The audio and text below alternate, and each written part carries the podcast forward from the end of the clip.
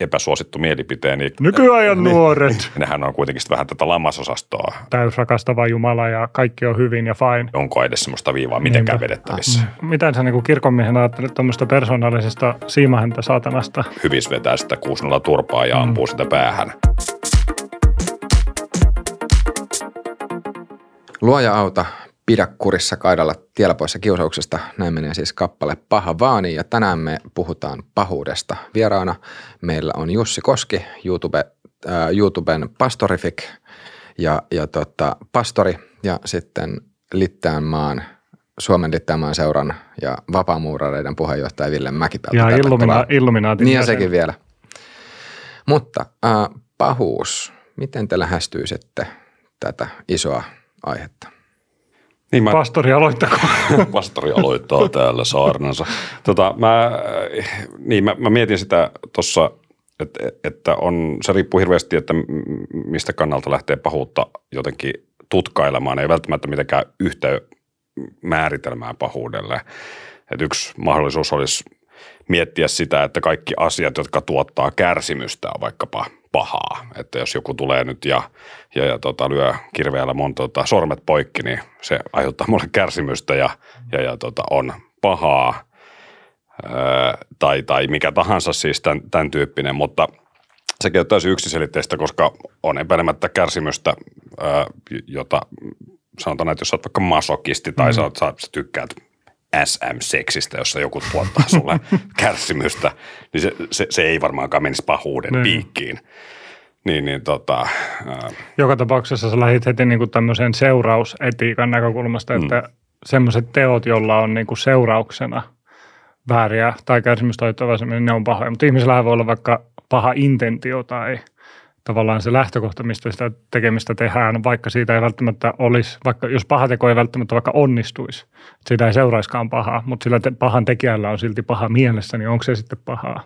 Niin tästähän jo Jeesus aikoinaan niin, tota, totesi, Kuka? että, tota, että, että, että, että niin kuin, jo se ajatus sisällään on, on, on niin paha tavallaan, että, että, että tota, se, joka ajattelee pahaa lähimmäisestään, on ansainnut helvetin tuomion aika krouveilla sanoilla siellä niin tavallaan toteaa, että, että, että pahuus ei ole vain tekoja Hmm. ja kautta seurauksia. kun mä mietin tätä aihetta etukäteen just, että mikä on paha, niin mä jotenkin mietin, että onko kuitenkin paha minimi semmoinen, että se niin kuin liittyy ihmisiin ja ihmisten toimintaan ja inhimilliseen maailmaan, että tämmöinen moraalinen paha aika helppoa, että se on sitä, että ihminen saa aikaan moraalisesti pahoja ja vääriä kärsimystä tai muuta. Mutta miten sitten niin kuin luonnossa, jos vaikka eläimet tota, syö toisiaan tai kiduttaa toisiaan, tai jos tapahtuu vain joku satunnainen tota, luonnon katastrofi ja siellä sattuu olemaan ihmisiä läsnä, niin onko ne pahaa? Voiko niitä kutsua pahaksi vai vaatiiko paha ikään kuin sen, että se on niin kuin ihmisten kon- konstruktio ja ihmiset, jotka on tietoisia niistä teoistaan, niin ne voi olla pahoja, koska ne tavallaan niin kuin, ne kykenee semmoiseen ajatteluun, missä ne pystyy niin kuin ennakoimaan, että tästä tulee pahaa ja ne pystyy tekemään sitä niin kuin intentionaalisesti. Niin, se on, mä, mä oon yhden videon tehnyt aiheesta pahan ongelma, tämä klassinen teologian kysymys siitä, että jos kerran on olemassa ö, tota, hyvä Jumala, joka on kaikkivaltias, niin miksi maailmassa on pahaa, miksi tota, hän, hän sen sallii tai, tai muuta. Ja siinä yksi semmoinen niin tämä ihmisten tekemä, toisilleen tekemä moraalinen pahuus siis on, on helpommin selitettävissä vielä vapaan tahdon ajatuksen näkökulmasta, että ihmisillä täy, niin kuin jostain syystä Jumala haluaa, että meillä on vapaa tahto, jotenka sen täytyy sisältää myös mahdollisuus tehdä pahaa. Mutta vaikeampi on niin kuin lähestyä just sitä, että no miksi maailmassa sitten tapahtuu pahaa, joka ei ole ihmisistä lähtöisin, nimenomaan just tämmöisiä katastrofeja ja muita. Mutta sitten sit tavallaan siinä ehkä se rele- relevantti kysymys on, että onko se itse asiassa niin, onko se pahaa. pahaa? Mm. Että, että tota, jos tsunami tulee ja vetää hirveän määrän jengiä lakoon, siitä syntyy paljon kärsimystä. Kärsimyksen näkökulmasta se on pahaa, Mm. Mutta tota, mut niin. Mm, niin kuin mu- mulle paha on jotenkin, se on niin kuin moraalinen arvio. Ja jotta voidaan tehdä moraalinen arvio, niin pitää olla joku moraalinen arvioitsija, eli joku arvioitsija, joka kykenee moraaliseen ajatteluun. Ja me ajatellaan, että se on ihminen.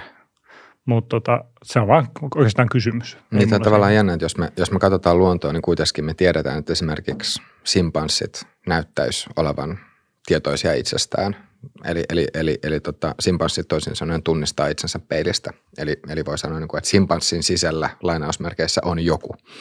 Niin, niin tota, jos simpanssit tekee sitten ikään kuin ikäviä tekoja toisilleen, niin on, onko se pahuutta vai, vai ei. Et, et missä, missä, missä menee se raja moraalisen toimijuuden mm. ja, ja eläinmaailman välillä. Ja, ja vastaavasti, jos katsotaan vaikka ihmiskunnan historiaa taaksepäin tai ihmiskunnan, äh, ihmislajin evolutiivista historiaa taaksepäin, niin missä kohtaa voidaan sanoa, että, että nyt meistä tuli lajina moraalisia toimijoita, että me, mm. me kyetään pahuuteen, että, että me lainausmerkeissä ei olla vaan eläimiä. Mm. Tähän mm. ei ole kysymys pelkästään niin kuin ihmiskunnan kehityksestä, vaan myös ihmisen kehityksestä siis siinä mielessä, että että missä vaiheessa. Tämähän on klassinen eri uskonnoilla on erilaisia vastauksia siitä, että missä iässä ihmisestä tulee moraalinen toimija. Että tavallaan, että kun sä synnyt, synnyt, niin sä et ole vielä välttämättä moraalinen toimija. Ja, ja tota, musta semmoinen, tätä pahuuden tematiikkaa tietysti käsittelee raamatussa myös niin kuin Atamia ja Evan story – tota, mistä minusta yksi aika houkutteleva tulkinta on, on se, että se itse asiassa ei käsittele ihmiskunnan syntyä, vaan se käsittelee ihmisen syntyä ja siitä, että miten hän siirtyy siis nuoruuden viattomuudesta kohti aikuisen seksuaalisuutta ja, ja, ja, ja, ja tämmöinen niin moraalinen maailma avautuu hänelle sen jälkeen, kun hän täältä paratiisin tavallaan tämmöisestä niin kuin lapsuuden maisemista niin lähtee maailmaan ja rupeaa ymmärtämään, että maailmassa on enemmänkin sävyjä ja, ja niin poispäin. Niin tavallaan ehkä – että niin, mihin, se, mihin se laitetaan se viiva, että milloin sä oot moraalinen toimija. Mm. Juutalaisilla on esimerkiksi yksi, yksi vastaus siihen, joka, nyt mä en ole tässä asiantuntija, muistatko Ville, mm. että milloin on tämä, onko muista. seitsemänvuotiaana vai koska? No, voi olla, joo, en muista kyllä ulkoa. Tuosta tulee muuten mieleen sitten myös tuosta, kun otit esille tuon Aadam ja Eeva-kertomuksen, niin siinähän on myös mielenkiintoista se, että ennen kuin, ennen kuin ihmisestä tulee ikään kuin moraalinen toiminta, niin se pahahan ulkoistetaan siinä ihan ulkoiseen hahmoon, joka on käärme siinä kertomuksessa. Käärme houkuttelee ihmiset pahaan ja niin kuin myöhempi tulkinta ajattelee, että no se on se saatana. Ja sitten ympärille on syntynyt tämmöinen ajatus siitä, että paha on niin kuin personifioitu ihmisen ulkopuolelle, mikä on mun mielestä tosi mielenkiintoista, että, että tota, ihminen on halunnut luoda tämmöisen niin kuin persoonallisen pahan, saatanan tai Luciferin tai mikä tahansa sen sijaan, että se katsoisi peiliä näkisi sen pahan itsessään. Sekin on mielenkiintoinen tematiikka sitten, niin kuin pahan ulkoistaminen muualle. Sehän on ihmisille hirveän tyypillistä, että mm. paha nähdään jossain muualla kuin itsessään. Että. Niinpä, kyllä. Niin miten te muuten näette, että onko pahuus jotain semmoista tai pahat teot semmoisia, jotka tehdään tarkoituksella ja tiedostaen, että ne on pahoja? Eli, eli toisin sanoen, että jos ihmiset uskovat tekevänsä hyvää, mutta lopputulos onkin pahaa, niin, niin onko se silloin pahuutta? Ähm, et vastaavasti voidaan kysyä, että jos joku sitten ajattelee haluavansa tehdä pahaa, mutta lopputulos onkin hyvää, niin edustaako se silloin pahuutta vai ei? Niin, aivan, että, että tota, onko mm. hyvä intentio se niin kuin, tai niin, tai tarkoittaa, niin kuin pyhittääkö tarkoitus keinot tai, tai, tai lopputuloksen jopa tietyssä mielessä. Mä ajattelen, että yksi, yksi mistä mä, mä just viime aikoina miettinyt tätä kysymystä on, on siis tämä tota, seksuaalivähemmistöt kir- kirkossa ja ruvetaanko heitä vihkimään ja, ja, ja niin poispäin. Ja, ja musta mä näkisin, että, siis tämä on tietysti mulla mun oma näkemys, mutta mä, mä näkisin, että siinä hirveän hyvin on kysymys nimenomaan siitä, että, että ne, nekin, jotka on siis tällä konservatiivisella perinteisellä kannalla, että ei lähdetä vihkimään tota, samaa sukupuolta olevia tota, vähemmistöä kirkossa, niin, niin mä en usko, että niiden intentio on ollenkaan paha. Öö, tai no ehkä kaikkia heitä ei voi yleistää, mutta siis niin kuin, mm. että, että mä ajattelin, että he, heillä on perusteet näkemyksilleen mm, ja, ja, tota, ja en, en niin kuin jaksa uskoa siitä, että, että he itse asiassa haluaisivat näille seksuaalivähemmistöille lainkaan pahaa. Mutta öö, kun he ovat tietyllä kannalla tässä asiassa, niin he niin kuin tulevat silti aiheuttaneeksi tavallaan henkistä kärsimystä näille tahoille, jotka eivät saa sitä vihkimystä. Ja kyllä mä näkisin siinä kohtaa, että se teko on tietyllä tavalla paha, vaikka se intentio onkin hyvä. Mm. Mutta sitten taas, niin. Mun mielestä tässä näkee hyvin sen, että me tarvitaan joku semmoinen niin kuin ihmisen ulkopuolella oleva selitys pahalle. Ja näin niin kuin yhteiskunnan näkökulmasta, niin se tulee ihmisyhteisöstä ja ihmisyhteisön säätelemistä periaatteista ja laajista ja muista. Että tavallaan ei voi olla niin, että yksi yksilö vaan sooloilee, sooloilee ja ajattelee, että no minä nyt vaan määrittelen, että ton toisen ihmisen tappaminen onkin hyvää eikä pahaa ja sitten se tekee sen.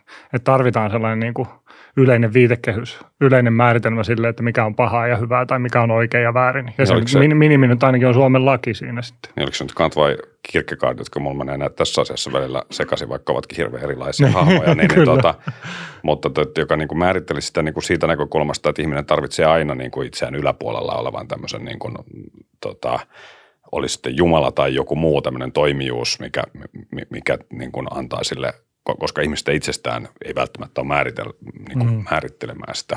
Olisiko se ollut kun Kantillahan on tämä, joka on vähän samanlainen ajatus, tämä kategorinen imperatiivi, missä ajatellaan niin, että pitäisi, pitäisi toimia sillä tavalla, että voisi kuvitella, että sun toiminnasta säädetään yleinen Tulee laki. laki, eli, eli mun pitäisi niin kuin kohdella ramia vaan sillä tavalla, miten mä voisin ajatella, että voidaan säädellä sellainen yleinen laki, että ihmisten tulee aina kohdella toisiansa näin. Että tavallaan, mutta tämä on on tietynlainen niin kuin muunnelma Jeesuksen. niin, niin, tota, niin kohtelet niin, rakkauden kaksoisjärjestys. Tämä on jännä vielä, mä, mä palaan tähän kärsimykseen, että et, et, et se ajatus siitä, että pahuutta olisi asiat, mitkä aiheuttaa kärsimystä, mutta toisaalta me kuitenkin hyväksytään se, että tietyt ihmiset laitetaan vaikka vankilaan, jos ne on tehnyt jotain. Vankilassa oleminen hyvinkin mahdollisesti aiheuttaa joillekin kärsimystä. Toisaalta joillekin ihmisille vankilassa oleminen sit saattaa itse asiassa olla hyvä asia, että sen, sen avulla tulee ehkä miettineeksi asioista tai parhaimmassa tapauksessa saattaa päästä päihderiippuvuuksista irti, Mm, mm, mutta sitten taas toisille vankilassa oleminen sitten taas Kyllä. aiheuttaa mun, niitä. mun Mm. tietääkseni tai ymmärtääkseni voi, voi tota, ää, aiheuttaa, aiheuttaa ongelmia. Mm, Ää, liittyy ja vasta, sorry, jatkan Sano vielä ihan loppuun. Niin, ja, ja vastaavalla tavalla ää, lähtökohtaisesti me, me pidetään tappamista pahana asiana, mutta mut kuitenkin voisin kuvitella, että aika moni ihminen hyväksyy sen, että esimerkiksi jos, jos tota, ää, tiedetään, että nyt joku terroristi suunnittelee jotain iskua jossain, niin hyväksytään tämmöisen terroristin tappaminen ennen kuin se pääsee sitten toteuttamaan tämmöisen iskun. Et tässä on se yksilötason ajattelu siitä, että muodostuuko kärsimystä vai ei, ja sitten toisaalta on sen yhteisön, niin kun, äh, yhteisön kokemus siitä, että mikä edistää sen yhteisön hyvinvointia ja mikä taas ei. Mm. Tuossa mulla tuli mieleen, kun sä puhuit just tuosta, että laitetaan ihmisiä vankilaan sen takia, kun ajatellaan, että ne on tehnyt pahaa, niin tota, että siinäkin on mielenkiintoinen ero sitten, että, että meillä on niinku toisaalta ihmisiä, jotka tekee, tämä liittyy siihen intentioon, että jos ihminen tekee henkirikoksen ihan niinku täysissä järjissä ja se, se niinku on tietoinen elämästä ja silleen niin se laitetaan vankilaan ja sitten se saa rangaistuksen. Mutta sitten jossain menee sitten semmoinen raja, että ajatellaan, että ihminen on syyntakeeton ja että se ei ollut niinku tietoinen tuossa teostaan tai se oli vaikka psykoosissa ja sitä ei sitten laiteta vankilaan, vaan se laitetaan hoitoon ja ajatellaan, että sitä ihmistä pitää, pitää auttaa, että se teki sen teon ihan niin kuin se ei ollut täysissä järjissä. Mutta kumpi on sitten paha vai oliko molemmat pahoja vai onko paha ihan täysin irrelevantti käsite ylipäänsä tässä, niin kuin, tässä kontekstissa? Niin ja varmaan ehkä sen se, ton, ton niin kuin vastaamiseen niin ei ehkä haetakaan sitä, että onko, ole, siis niin kuin, että onko paha jotenkin tämmöinen niin kuin yksin olla kysymys tavallaan, että, että, että monestihan niin kuin, mä ajattelin siinä, että ihan tälle utilitaristisestikin mietitään just näissä mielissä, että mikä on pienin paha mahdollisimman niin kuin monelle. Mm, tavallaan, että, että, että, tota, että ja usein niin kuin, äh, jos niin kuin käsillä on vain pahoja vaihtoehtoja, niin mikä on se vähiten paha vaihtoehto tämän, tämän, tämän tyyppisessä, että, että tota, tuskinpa elämässä kauhean monta asiaa, jotka ovat yksiselitteisesti pahoja tai yksiselitteisesti hyviä. Että. Niinpä. Ja, ja kyllä siis tuohon pitää lisätä, että kyllä vankilassakin sitten ihmisiä autetaan. Ja ajatus on se, että jokaiselle tehdään oma kuntoutussuunnitelma ja yritetään Niin näin niin tapahtuu ohjata. Suomessa. Niin Suomessa, Suomessa nimenomaan, että tavallaan ei se lähtökohta ole se, että joku on paha ja sille ei voi tehdä mitään. Kuitenkin lähdetään siitä, että ihminen, joten, jotenkin semmoinen länsimainen oikeusvaltio lähtee mun mielestä siitä oletuksesta, että ihminen on pohjimmiltaan hyvä, koska ei me muuten autettaisi ihan niin kuin kaikista pahimpiakin pahantekijöitä, niin kuin Anders Breivikiäkin yritetään vankilassa auttaa, vaikka siitä voisi olla semmoinen olo, että sehän on ihan niin kuin paha. Niin tästä, tästä on itse asiassa asia, koska just puhuttiin tässä edellisessä Mitä pahuus on jaksossa ää, psykiatri Hannu Lauerman kanssa psykopatiasta ja siitä, että miten, miten kuitenkin nyky, nykylääketieteen mukaan tai nykytietämyksen mukaan osa ihmisistä näyttäisi persoonallisuudeltaan olevan semmoisia, että, että, että, että heiltä vähän niin kuin lainausmerkeissä puuttuu päästä semmoiset virtapiirit, mitkä, mitkä sitten normaalisti vastaa siitä, että, että on omatunto tai että, että kykenee tuntemaan empatiaa, niin, niin kysymys teille, onko, jos joku ihminen on psykopaatti ja nimenomaan väkivaltainen psykopaatti ja, ja, ja syy on siinä, että tämmöinen ihminen on, on ö, syntynyt tietynlaisella geeniperimällä ja, ja kasvanut tietynlaisessa tai tietynlaisessa ympäristössä, mikä on ohjannut tämän ihmisen persoonallisuuden kehitystä, niin onko silloin, onko se sen ihmisen oma vika tietyllä tavalla?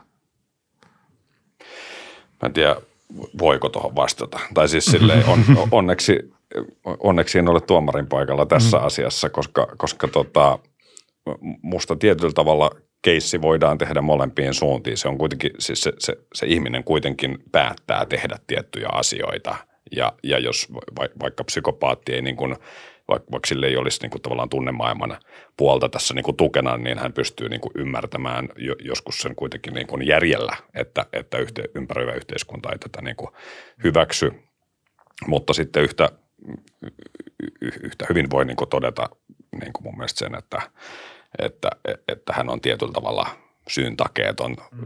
koska, koska hän ei voi sitä, vaikka hän voi sen järjellä ymmärtää, niin hän voi, ei voi sitä intuitiivisesti mm. niin kuin tavoittaa. Psykopatian osaltahan lähdetään siitä, että psykopaatti ei ole syyn takeeton sen psykopatiansa takia, vaan se on niin kuin tämmöinen pitkäaikainen persoonallisuushäiriö. Se ei ole niin kuin psykoosi vaikka, vaan se on niin kuin, just niin kuin Jussi sanoi, niin se on kuitenkin ihminen, ihminen on tehnyt sen päätöksen ja ajatellaan, että tämä ihminen on kuitenkin tietoinen laista ja se tietää, miten saa toimia, vaikka sillä ei olisi semmoista niin kuin emotionaalista – empatiaa vaikka, niin se tuntee silti lain ja se tietää, mitä saa tehdä ja mitä ei saa tehdä. Ja sen takia vankilat on täynnä psykopaatteja ja siellähän niitä eniten tavataan vankilassa. Niin tämä on just jännä, koska sinänsä voi ajatella, että sen tuomarin näkökulmasta tai sitten vielä laajemmin sen yhteisön näkökulmasta, että jos joku ihminen sitten käyttäytyy yhteisölle haitallisella tavalla, niin se on ihan ymmärrettävää, että, että yhteisö pyrkii sitten eristämään tämmöisen ihmisen, jotta se ei pääse aiheuttamaan vahinkoa sille yhteisölle. Ja siis tämähän näyttäisi olevan aika lailla universaali piirre siis kaikissa yhteisöissä, että jos on yksilöitä, jotka jollain tavalla käyttäytyy yhteisöä kohtaan epäreilusti, niin, niin tota, tämmöisistä yksilöistä sitten ennemmin tai myöhemmin pyritään, pyritään mm. jollain tavalla hankkiutumaan – mm. hankkiutumaan eroon. Ja ei, Mut, me, myöskään, ei me rehellisesti sanottuna myöskään niin kuin vielä ymmärretä psykopatiaa oikeastaan niin kuin kovin hyvin. Et se, että me osataan vaikka kuvailla, mitä, mitä ihmisen aivoissa tapahtuu tai aivojen kehityksessä tapahtuu, niin sekä ei vielä, niin kuin, se voi olla vaan semmoista niin kuin aika korrelatiivista tietoa ja tietynlainen niin kuin kehitys korreloi tietynlaisen käyttäytymisen kanssa, mutta ei meillä niin kuin ole semmoista oikeasti syvällistä ymmärrystä siitä, että, että tota, mikä johtaa ihmisen tämmöiseen psykopatiaan. Jos meillä olisi, niin me pystyttäisiin puuttumaan siihen jo niin kuin tosi varhain. Me voitaisiin vaikka vaikka tota geeniperimästä seuloa ihmisiä sen perusteella tai viimeistään niin kuin kasvatuksessa tehdä oikeita valintoja, että kenestäkään ei tule psykopatiaa. Et sen takia ei, ei pidä niin kuin ajatella, että, että nämä ihmiset ei vaan niin kuin kykene hyvään, koska ei me oikeasti lopulta me ei tiedetä sitä, että voisiko nämä ihmiset kuitenkin kyetä hyvään. Me ei olla vaan vielä keksitty sitä, että miten näitä ihmisiä parhaalla tavalla autettaisiin niin tai siis se, mitä, se, se, mitä nykyään, nykyään se on, niin kuin Lauerma on oikeassa, että nykyään ollaan aika pessimistisiä psykopatian suhteen, mutta, mutta siitä on myös, on, on myös niin semmoisia alustavia tuloksia, että varsinkin varhaisella puuttumisella voidaan aika hyvin vaikuttaa siihen psykopatian kehitykseen ja muuhun, että – että siinäkin, siinäkin kohtaa mun mielestä pitää pitää yllä sitä semmoista toivoa, että niissäkin ihmisissä on ehkä pohjimmillaan jotain hyvää, joka saadaan valjastettua sitten kuitenkin siihen niin kuin positiiviseen. Niin tuosta tulee mieleen ehkä se, että niissä ihmisissä on pohjimmiltaan jotain hyvää. Kun mä, mä mietin tämmöisiä niin vastinparit, kun mä, ennen kuin mä tulin tänne, että, että, että mitä se pahuus on, josta siis yksi, y, y, yksi on tavallaan tämä nimenomaan tämmöisen niin kuin, ei-kärsivän tilan vastakohtana. Siis niin kuin tavallaan tämmöinen, mutta se toinen voisi olla ja yksinkertaisesti elämän vastakohtana. Että onko, jos pahuus on niin kuin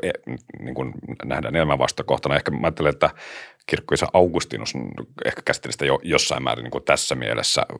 Se määritteli, että pahuutta itse asiassa ei ole lainkaan itsenään olemassa, on vain hyvän puutetta tietyllä tavalla ja kaikki elämäkin nähdään niin kuin hyvänä.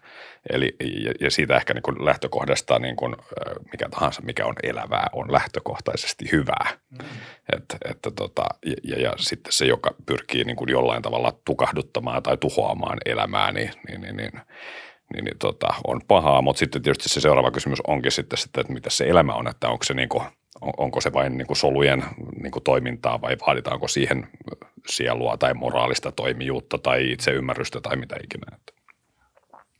Niin, tämä on jännä miettiä siltä kannalta, että, että jos, jos ihmiset, tai että jos ajatellaan, että, että pahuus on jotain sellaista, mikä liittyy ö, ihmisten toimintaan, että eläimet on vain eläimiä ja se, mitä eläimet tekee, niin se on vain jotain ää, viettien varassa toimimista elä, eläimet, eläimet eivät voi itselleen mitään, niin se on pohtia, että jos, jos sitten tänne tulisi avaruusolioita kurkkimaan ja katsomaan, niin, niin tuumaisiko ne, että tuolla nyt vaan noin noi, noi kaikki oliot tuolla pallon päällä, että ei ne oikein voi ihmisille, ei, ei ne oikein voi itselleen yhtään mitään. Eli, eli missä menee se, että me, me tällä hetkellä ajatellaan olevamme moraalisia toimijoita ja, ja, ja me, me koetaan, että meillä on moraalinen toimijuus, mutta mut jos maailmankaikkeudessa olisi jotain korkeampia elämänmuotoja, tämähän on siis asia, mitä me, mitä me oikeasti ei tiedetä suuntaan tai toiseen, mutta otetaan ajatusleikki, jos niitä olisi, niin, niin tota, se olisi jännä miettiä, että jos tämmöiset olennot tai elämänmuodot siitä olisi tietoisia ihmislajista, niin mitä, mitä ne ajattelisi sitten ihmisistä tässä, mm. tässä mielessä, tai siis tässä, tässä kontekstissa. Mä rupesin vielä miettimään kanssa tuota ihmis, ihmisiin sidottua, että onko tosiaan niitä paha ja moraali on ihmisiin sidottua, niin kyllä toisaalta, niin kuin, toisaalta meidän yhteisöt kuitenkin soveltaa myös sitä ihmisten määrittelemää moraalia myös eläimiin. Että jos sä mietit vaikka tilannetta, missä joku koira puree jotain lasta, niin todennäköisesti se koira lopetetaan – että jollain tavalla sille koira, se, sitä koiraa niin kuin tavallaan rankaistaan siitä sen pahasta teosta. Mutta olisiko se kuitenkin ehkä enemmänkin tekninen näkökulma, että se ei välttämättä ole rankaisu sille koiralle, vaan se on vaan niin kuin tämmöinen, että jotta se ei tee sitä uudestaan. Niin onko se, jos sitä ajatellaan, ajatellaan kuitenkin, että koira kuitenkin pyritään kasvattamaan siihen perheeseen ja tiettyyn niin kuin toimintatapaan ja jos se tekee jotain väärää, niin tuhma koira, paha koira ja sitten kun se tekee jotain oikeaa, niin sitä palkitaan siitä. Että tavallaan niin kuin ne ainakin kotieläimet otetaan jotenkin mukaan siihen moraalisen sfääriin jollain tasolla. Koirat, ei, koirat on niin ehkä lähimpänä sitä semmoista ihmisten moraalikenttää, mutta sitten jos mennään jokin lehmiin tai aina vaan kauemmas, niin sitten niihin ei välttämättä sovelleta lainkaan mitään moraalia. Tuosta tuli jännä, riippuu kulttuurista. niin, riippuu kulttuurista niin. tosi tosta, vahvasti. Tuosta tuli muuten jännä juttu mieleen, että, että toisaalta kuinka paljon tota samaa palkitsemisjärjestelmää sitten loppupeleissä sovelletaan myös ihan ihmisiin. Mm. Ihmiskasvatuksessa. Jos miettii lapsia, että jos lapset tekee hyviä asioita, niin kannustetaan. Jos lapset tekee pahoja asioita, niin sitten tullaan torumaan. Että toisaalta eikö se mene niin kuin sielläkin suunnassa? Kyllä, että, kyllä, joo. Niin se on varmaan aika sellainen klassinen behavioristinen niin kuin lähtökohta, että, että tota, teet hyvää, saat hyvää, teet pahaa, saat pahaa ää, ja jossain vaiheessa opit. Joku kognitivisti voisi olla eri mieltä tästä asiasta, mutta, mutta jotenkin – Tota me vielä miettimään, että, että, että, että se on totta, että eläimiä usein pyritään kasvattamaan noin, ja itse kun en nyt omista kotieläimiä, niin en uskalla tästä niin kuin kauhean vahvasti sanoa mitään, mutta mä epäilisin, että siinä on myös aika vahva niin kuin antropomorfismin niin kuin näkökulma, että me sijoitetaan sinne eläimiin tunteita ja ajatuksia ja toimintatapoja, mitä me itse, itsessämme niin kuin tunnemme. Niin, tai vaikka me ei tehtäisikään sitä, niin me kyllä edellytetään niiltä niin kuin sellaista yhteisölle soveliasta käytöstä. Mm. Ja kyllä musta näyttää siltä, että koirat siihen esimerkiksi kykenee. Niin, kyllä. Että, mm. Mutta millä perusteella ne siihen kykenee? Se on sitten toinen kysymys. Kyllä. Mm. Joo. Joo, siis tämä on, tää on vielä näistä, näistä psykopaateista niin just sitä, sitä miettinyt, että, että miten, miten sit psykopaatti saattaisi nähdä tämän, tämän maailman, että, että menisikö se niin, että ähm, kun just oli puhetta siitä, että, että psykopaatit kuitenkin tietää, tuntee lait ja, ja, ja tietää mahdollisesti myös niin kuin nämä yhteisön normit, että mikä, mitä yhteisö pitää sallittuna ja mitä ei, niin, niin tota, tämä nyt on siis tosi, tosi kaukaa haettu esimerkki, mutta katsotaan kuinka hyvin me pystymme mm-hmm. tavaamaan. Mutta mut jos ajatellaan vaikka ihmisoikeuksien kehittymistä, niin kyllähän ne asiat, mitkä tällä hetkellä on meille itsestäänselvyyksiä, mitä me pidetään ihmisoikeuksena, niin ne on jossain vaiheessa ollut normien vastaista toimintaa. Ja, ja tota, ja semmos, niin semmoisia asioita, mistä on rankaistu. Ja sitten kuitenkin on ollut niin kuin, sit ihmisiä, jotka on ajatellut, että hei, että nämä arvot ja normit on väärin, että näistä, näitä pitää muuttaa ja kehittää. Niin, niin tota, sitten niin kuin ihmisoikeustaistelijoita, jotka aikanaan on rikkonut arvoja ja normeja ja halunnut niihin muutoksia, niin me ei mieletä sitten taas, että tämä edustaisi pahuutta millään tavalla. Mm. Mutta sitten jos me tarkastellaan – väkivaltaisten psykopaattien toimintaa, jotka toimii semmoisella tavalla, jotka rikko, joka niin kuin rikkoo arvoja ja normeja, niin sit, sitä pidetään pahana. Eli, eli se pelkästään lakien ja arvojen ja normien vastaisesta toiminnasta ei itsestään vielä pysty sanomaan sitä, että onko se hyvää vai pahaa. Saatte sitten about pointista kiinni. On, niin se on tietysti myös näkökulmasta kiinni. Tähän on tämä klassinen toisten terroristi on toisten vapaustaistelija tyyppinen mm. niin kuin, näkökulma. Tietysti kun me katsotaan elokuvia, niin mehän hurrataan silloin, kun paha saa palkkansa, silloin kun hyvis vetää sitä 6 turpaa ja ampuu mm. sitä päähän. Tavallaan ihan vain sen takia, että se on ollut pahis jollekin toiselle. Et, et, niin kuin mä ajattelin, että tuossa mielessä ihmiskuntahan ei ole ollut mitenkään erityisen niin kuin koherentti itsensä mm, kanssa, mm, mm. että mikä milloinkin on niin kuin nähty ja määritelty pahana. Mutta kyllä mä ehkä ajattelisin tai toivoisin, että et, et, et, tota, niitä niin kuin jotkut prinsiipit on kuitenkin ohjannut vaikkakin alitajuisesti, josta yksi varmaan lienee tämmöinen tietty elämän kunnioittaminen, että vaikka siitä tehdään poikkeuksia, niin ne usein on niin kuin liittyy sit siihen, että jollain tavalla utilitaristisesti pyritään niin kuin suurempaa mm. elämää vaikkapa suojelemaan. Niin kun, kun, kun mä luulen, että tuo elämän kunnioittaminen on niin kuin semmoinen aika universaali tavallaan moraalin perusta ja se tulee nimenomaan siitä, että lajit pyrkii niin kuin säilymään ja, ja ne pyrkii lisääntymään ja pitämään yllä sitä niin kuin lajiansa.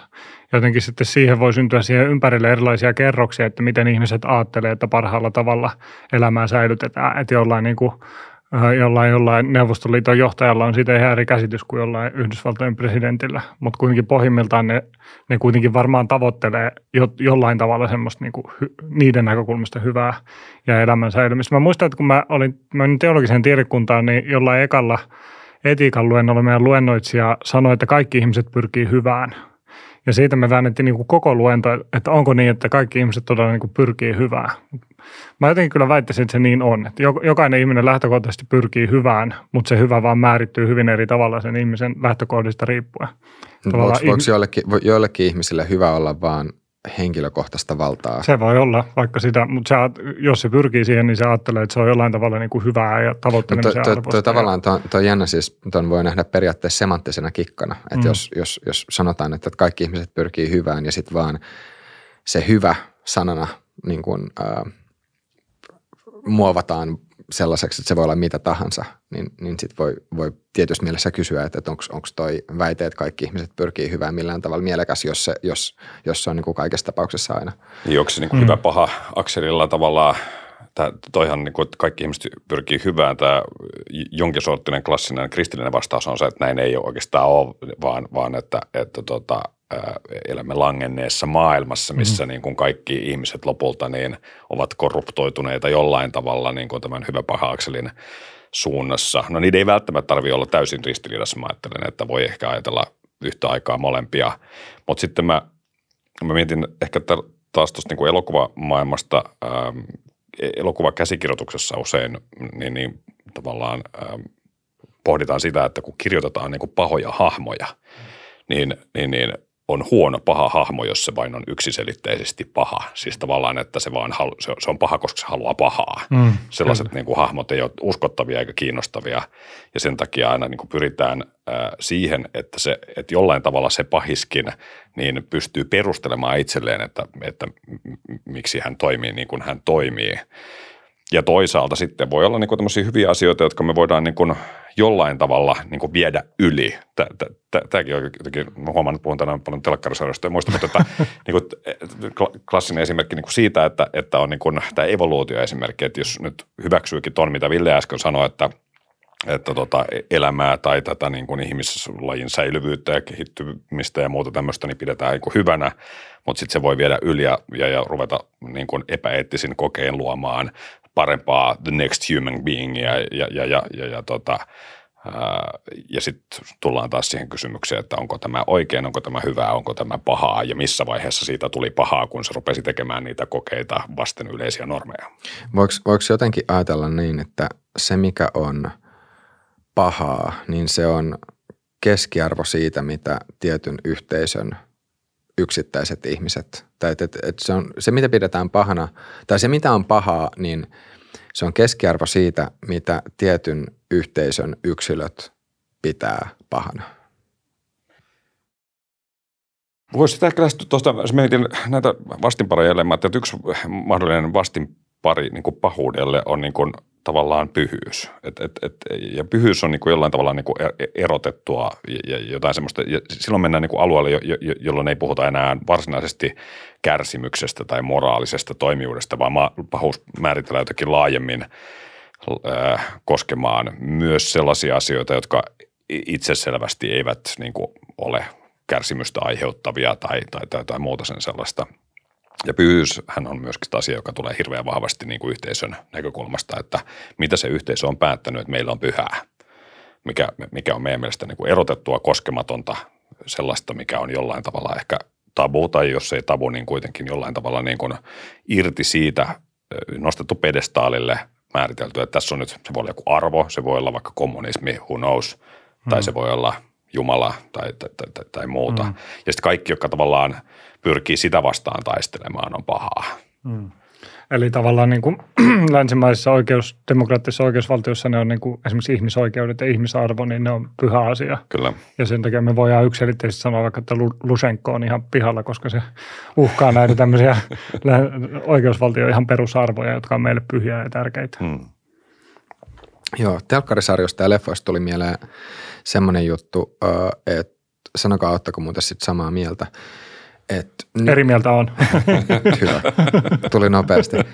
Et, et nykyaikana sarjojen ja leffojen hahmot on moniulotteisempia kuin mitä ne on ehkä ollut sanotaan joitain vuosia tai vaikka parikymmentä vuotta sitten. Eli, eli toisin sanoen nykyisin, nykyisin tämmöiset pahat hahmot ei ole ihan niin yksiselitteisen pahoja kuin mitä, mitä joskus aikaisemmin. Ja sitten sit tota, tulee mieleen semmoinen telkkarisarja kuin Billions, jota itse on tullut katsottua yksi niistä harvoista sarjoista, jonka, jonka jokaisen jakson on nähnyt. Ja siinä sarjassa siis, siis tota, jotenkin tuntuu, että, että siellä niin sarjan sisällä ei ole yhtään täysin hyvää hahmoa. Että kaikki, kaikki on jollain tavalla kierroja ja, ja semmoisia – manipulatiivisia ja, ja kaikki pelaa jatkuvasti jotain, jotain, jotain pelejä ja näin. Ja, ja tota, sitten se on itse asiassa tosi, tosi erikoista, koska siinä kuitenkin sitten katsoja tai tuntuu, tuntuu ainakin silleen, niin että välillä aina samaistuu sit niihin, niihin hahmoihin ja sitten sit tulee semmoisia tosi, tosi kummallisia tilanteita, että huomaa niin melkein kannustavansa – tai niin kuin pit, pitävänsä lainausmerkeissä mm. semmoisen pahan hahmon puolia. Ja toisaalta, kuten sanottua, siinä siis sarjassa niin kuin kaikki, kaikki on kierroin jollain mm. tavalla. Ja se mun mielestä tuntuu niin kuin tosi, tosi jännältä, että et, hetkonen, että eihän se nyt niin kuin näin pitäisi mennä. Et mm. nyt mä, niin kuin, mä, mä tiedän, että mitä kaikkea toi tyyppi on tehnyt aikaisemmin, että, että se niin kuin kuuluisikin joutuu vankilaan. Mutta sitten sit kuitenkin toi, tavallaan toivoa, että, että älä nyt, älä nyt. Toi on älä. siitä hauskaa, että tuossa niinku kikkaillaan semmoisella sosiaalipsykologisella lainalaisuudella, mikä on löydetty, että ihmiset, ihmiset tekee hirveän helposti tämmöisiä attribuutiovirheitä niin ihan intuitiivisesti. Että jos, sä teet, jos vaikka Ramin sä teet jonkun hyvän asian, niin mä paljon todennäköisemmin attribuoin suhun myös muita hyviä asioita. Että jos mä tiedän, että sä oot vaikka kun lahjoittanut paljon rahaa johonkin hyvän tekeväisyyteen ja mä näin äsken, kun sä kaupungilla olit tosi kohtelias jollekin vanhukselle ja autoit sen tien yli, niin mun lähtökohtainen oletus on se, että sä oot niin kuin sä oot hyvä, sä teet hyviä asioita. Sitten kun yhtäkkiä joku rikkoo sen mun intuitiivisen oletuksen, niin se voi olla tosi hätkähdyttävä kokemus ja siitä voi syntyä tosi hyvää viihdettä sitten myös televisiossa, jos se jos se oivalletaan. Ja mä oon ihan samaa mieltä tuosta sunkaan, että henkilöhahmot, varsinkin pahat henkilöhahmot on monipuolistunut ja sen näkee näissä Disneyn remakeissa. Jos sä vertaat alkuperäisiä Disney-leffoja näihin uusiin versioihin Disney-leffoista, mitä on tullut tässä viimeisen kymmenen vuoden aikana, niin niissä pahikset on paljon monipuolisempia ja usein niiden taustoja avataan enemmän ja sieltä löytyy jotain henkilökohtaista tragediaa, joka selittää sitä niiden pahuutta ja niin edelleen. Niin mä kyllä mä luulen, on samaa mieltä tuossa, että, että mä luulen, että se paljon siitä johtuu siitä, että meidän yksinkertaisesti ymmärrys ihmisen psykologiasta ja sen toiminnasta on niin, kuin niin paljon laajempi. Mutta sitten ehkä semmoinen kiinnostavaa mun mielestä niin kuin yksityiskohta on se, että ihan kaikkea se ei ehkä tunnu päättävän, jos miettii vaikka Star Warsia. Star Wars on hyvin klassinen, tämmöinen on aika selkeä hyvä ja aika selkeä paha. Ja sitten kun tuli Star Wars numero kahdeksan, mitä kaikki tuntuu vihaavan, niin se, se, se oli siinä hirveän vahvasti niin kuin vietiin siihen suuntaan, että itse asiassa ei olekaan vain niin kuin, niin kuin, tota, hyvisten puolta ja pahisten puolta, vaan on tämmöinen niin kuin harmaampi alue. No se tietysti perustuu niin kuin mytologiaan, mitä niin kuin Star Warsin sisällä on, mutta se ei selvästikään niin kuin purenut. Että sitten tietysti se Star Wars on ehkä tietyllä tavalla sen niin kuin oman historiansa vanki toisaalta. Ja sitten toisaalta mä ajattelen, että eri ajat, mä luulen, että tämä ei ole mitenkään semmoinen, että se tästä eteenpäin menee sillä lailla, että ne vaan niin kuin monipuolistuu. Ne vaan varmasti tulee aika, jolloin me kaivataan taas huomattavasti selkeämpiä vastauksia tai jos nyt ei enää edetä yhtenäiskulttuurissa, niin eri ihmiset menee erilaisissa aalloissa siitä, että mitä ne kaipaa ja mitä ne ei kaipaa. Niin toi, mitä, mitä itse olen miettinyt, niin voisiko yksi selittävä tekijä olla sitten ää, se, että, että meillä ylipäänsä ei ole enää samalla tavalla tämmöistä yhteistä narratiivia. Siis silleen, että, että ei, ole, ei ole mitään yhtä yksittäistä uutislähdettä, mikä kertoo sen virallisen totuuden, vaan, vaan maailma sosiaalisen median myötä muutenkin on ö, tullut huomattavasti kaoottisemmaksi. Tai, tai sanotaan näin, että, että maailma aina on ollut kaoottinen paikka, mutta nyt sen maailman kaoottisuuden pystyy niin kuin, se, se iskee päin näköä mm. vielä jotenkin vahvemmin mm. kuin mitä ehkä joskus aikaisemmin. Ja, ja sitten taas se, että koska, koska, koska se kaoottisuus tulee enemmän – enemmän äh, ihon alle, niin sitten myös ihmiset sen takia sitten jotenkin näissä telkkarisarjoissa ja, ja tota, äh, leffoissa myös sit enemmän jotenkin kaipaa sitä, sitä, sitä kompleksisuutta, mitä muutenkin sit niin kuin on, on, on elämässä ja maailmassa havaittavissa. Ja sitten taas toisaalta ehkä täysin päinvastainen kehityskulku on tietyllä tavalla tämmöinen niin kuin – jota mä itse kutsuisin tämmöisessä niin persunäkökulmaksi, mutta että joka voisi olla mikä tahansa siis tämmöinen, niin kuin, joka kaipaa niin kuin johtajia, jotka sanovat, että näin asiat on ja, ja, ja on niin kuin ehkä mä, mä sitten yksi tämmöisen niin kuin uuden tietynlaisen nationalismin nousun ehkä ja, ja tämmöistä niin kuin ha, niin kuin voimakkaiden johtajahahmojen niin kuin taustalla on se, että sitten kun maailma menee hirveän monimutkaiseksi, niin me, me itse asiassa ruvetaan kaipaamaan yksinkertaisia vastauksia. Ja me halutaan niin kuin selkeämmin, että, että tota, et, et, koska ihminen ei pysty käsittämään sitä monimutkaisuutta ja, ja on, on helpompi lokeroida maailmaa niin kuin sillä lailla, että näin se itse asiassa on, niin sitä rupeekin kaipaamaan sitä mustavalkoisuutta tietyllä tavalla. Että.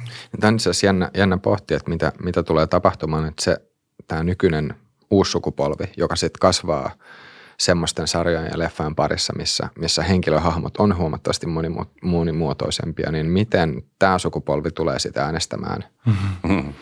Että onko niin, että, että, tota, että sit se on itse asiassa vanhemmat ihmiset, jotka on kasvanut semmoisessa kulttuurissa, jossa, jossa tota, viihdemaailmassa on tullut enemmän tämmöisiä mustavalkoisia hyvän ja pahan ilmentymiä, niin, niin tota, se sukupolvi sitten kaipaa enemmän, ihan riippuen taustasta, mutta et enemmän tämmöistä tämmöistä niin selkeämpää totuutta. Ja, ja tota, sitten tämä uudempi sukupolvi sitten, niin, niin tota, kokee, alkaakin kokea politiikan jollain uudella tavalla. Mm, mm. Siis pitää olla kyllä kauhean varovainen, kun puhuu siitä, että miten joku – joku tota, se, miten ihmisiä kuvataan populaarikulttuurissa, vaikuttaa ihmisten äänestyskäyttäytymiseen. Et sieltä niin kuin, semmoisten yksilitteisten syy- ja seuraussuhteiden vetäminen on tosi hankalaa. Et, et, tota, kyllähän mä, mäkin olen kasvanut ihan siis semmoisessa hyvin mustavalkoisessa Disney hyvä paha maailmassa, mutta ajattelen, ajattelen ymmärtäväni elämän kompleksisuuden ja on aika liberaali ja progressiivinen äänestyskäyttäytymiseltä. Niin, että,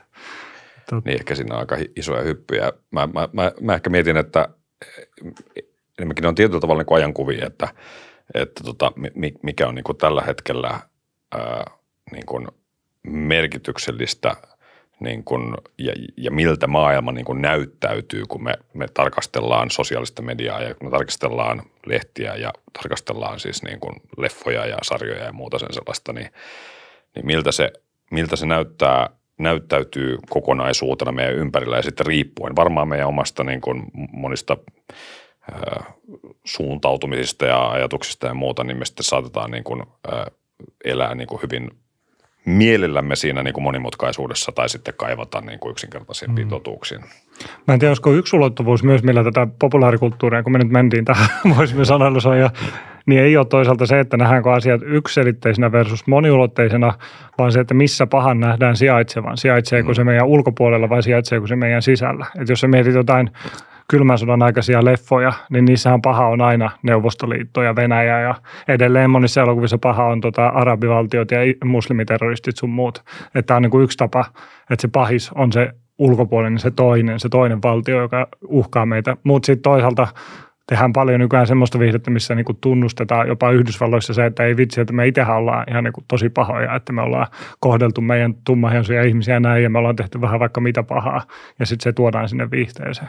Mutta tuosta itse asiassa vielä pieni, pieni paluu sinne politiikkaan, niin yhtä lailla voisiko ajatella, ajatella niin, että yksi semmoinen yksinkertaistus, mitä ihmiset sitten saattaa tehdä, on se, että, että jos, jos on persu, niin, niin tota, ajattelee, että no nyt, nyt ne on nämä punavihreät märättäjät, jotka on sitten, sitten tota pahoja. Mutta yhtä lailla sitten taas, jos, jos tota elää semmoisessa liberaalissa kuplassa, niin, niin tota, silloin ajattelee, että, no, että nämä, että nämä ä, äärioikeistolaiset nationalistipersut, jotka on kaikki ihan samanlaisia. Ja ne on nyt se, mikä on tämän yhteiskunnan pahuus. Niin se on klassinen tapa tietysti luoda myös niin kuin sisäryhmän koheesiota ja sijoittaa se pahuus ulkopuolelle, että, että, että kun se on jossain muualla, niin se tarkoittaa sitä, että me ollaan niin kuin enemmän tiiviimpi ryhmämme oikealla, oikeassa olijat.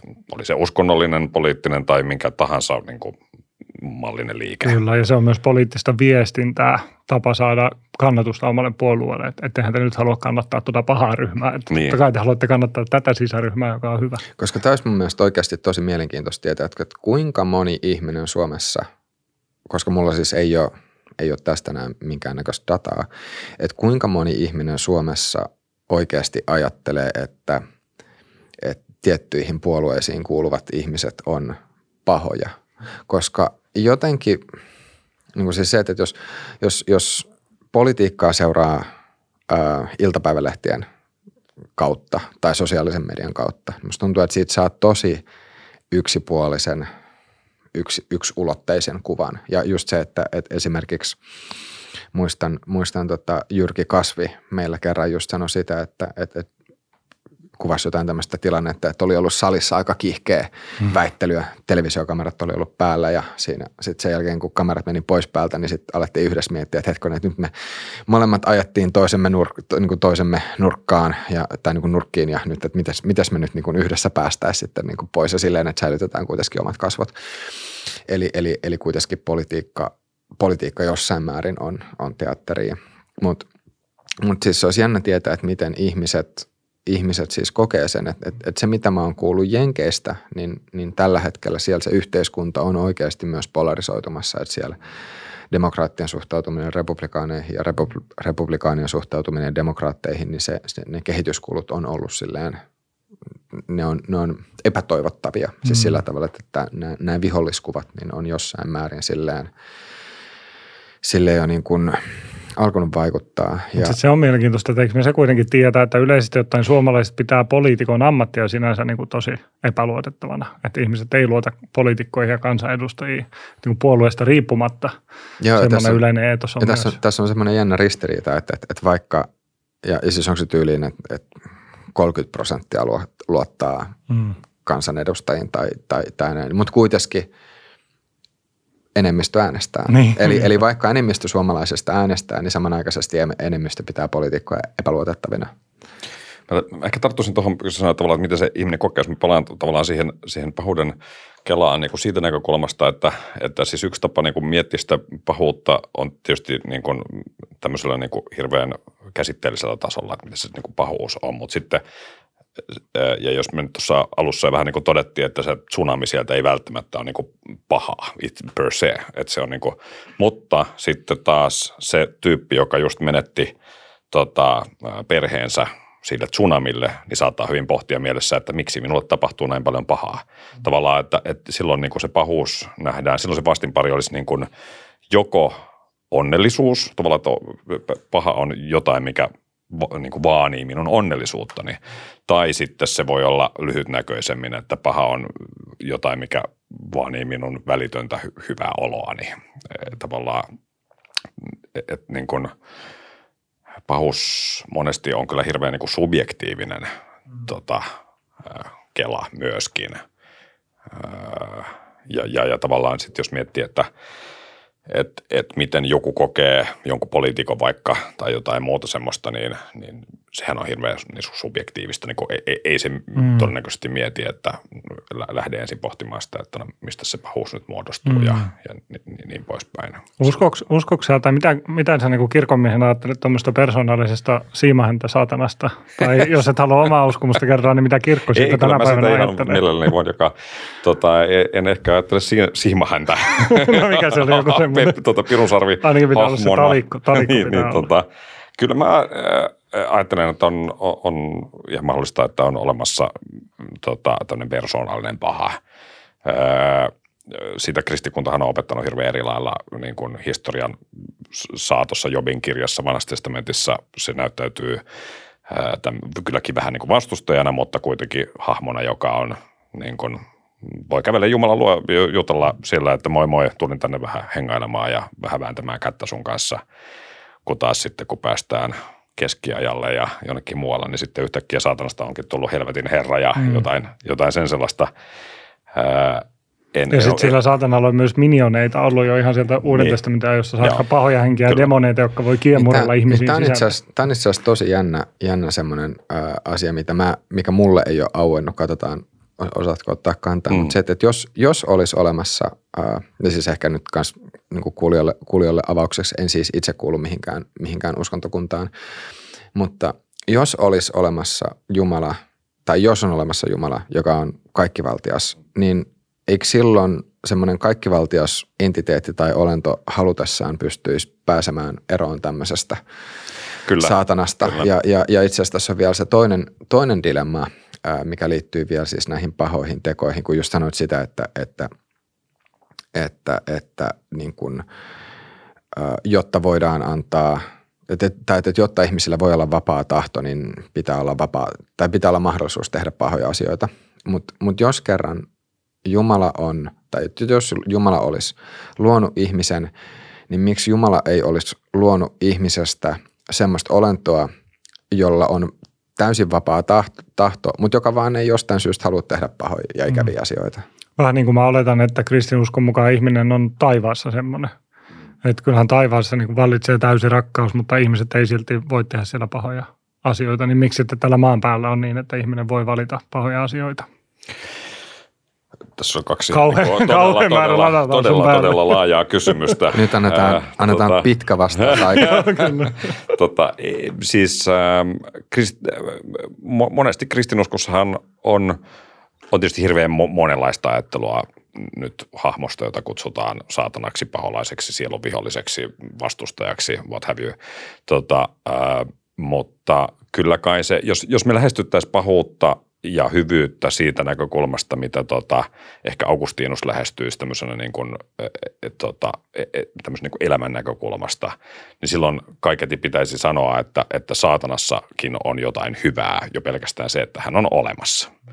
Ja, ja, ja, ja silloin tavallaan silloin se näkemys edustaa ajatusta siis kautta kristinusko varmastikin voidaan sanoa niin, että, että, että saatana ei ole mikään tämmöinen yin-yang vastinpari siis Jumalalle. Että siinä, niin kuin, se ei niin kuin paini samassa liigassa. Että, että tavallaan, että Jumala on kaikki valtias luoja ja saatana on ehkä korkeintaan enkeleihin verrattavissa oleva hahmo tai joku tämän tyyppinen.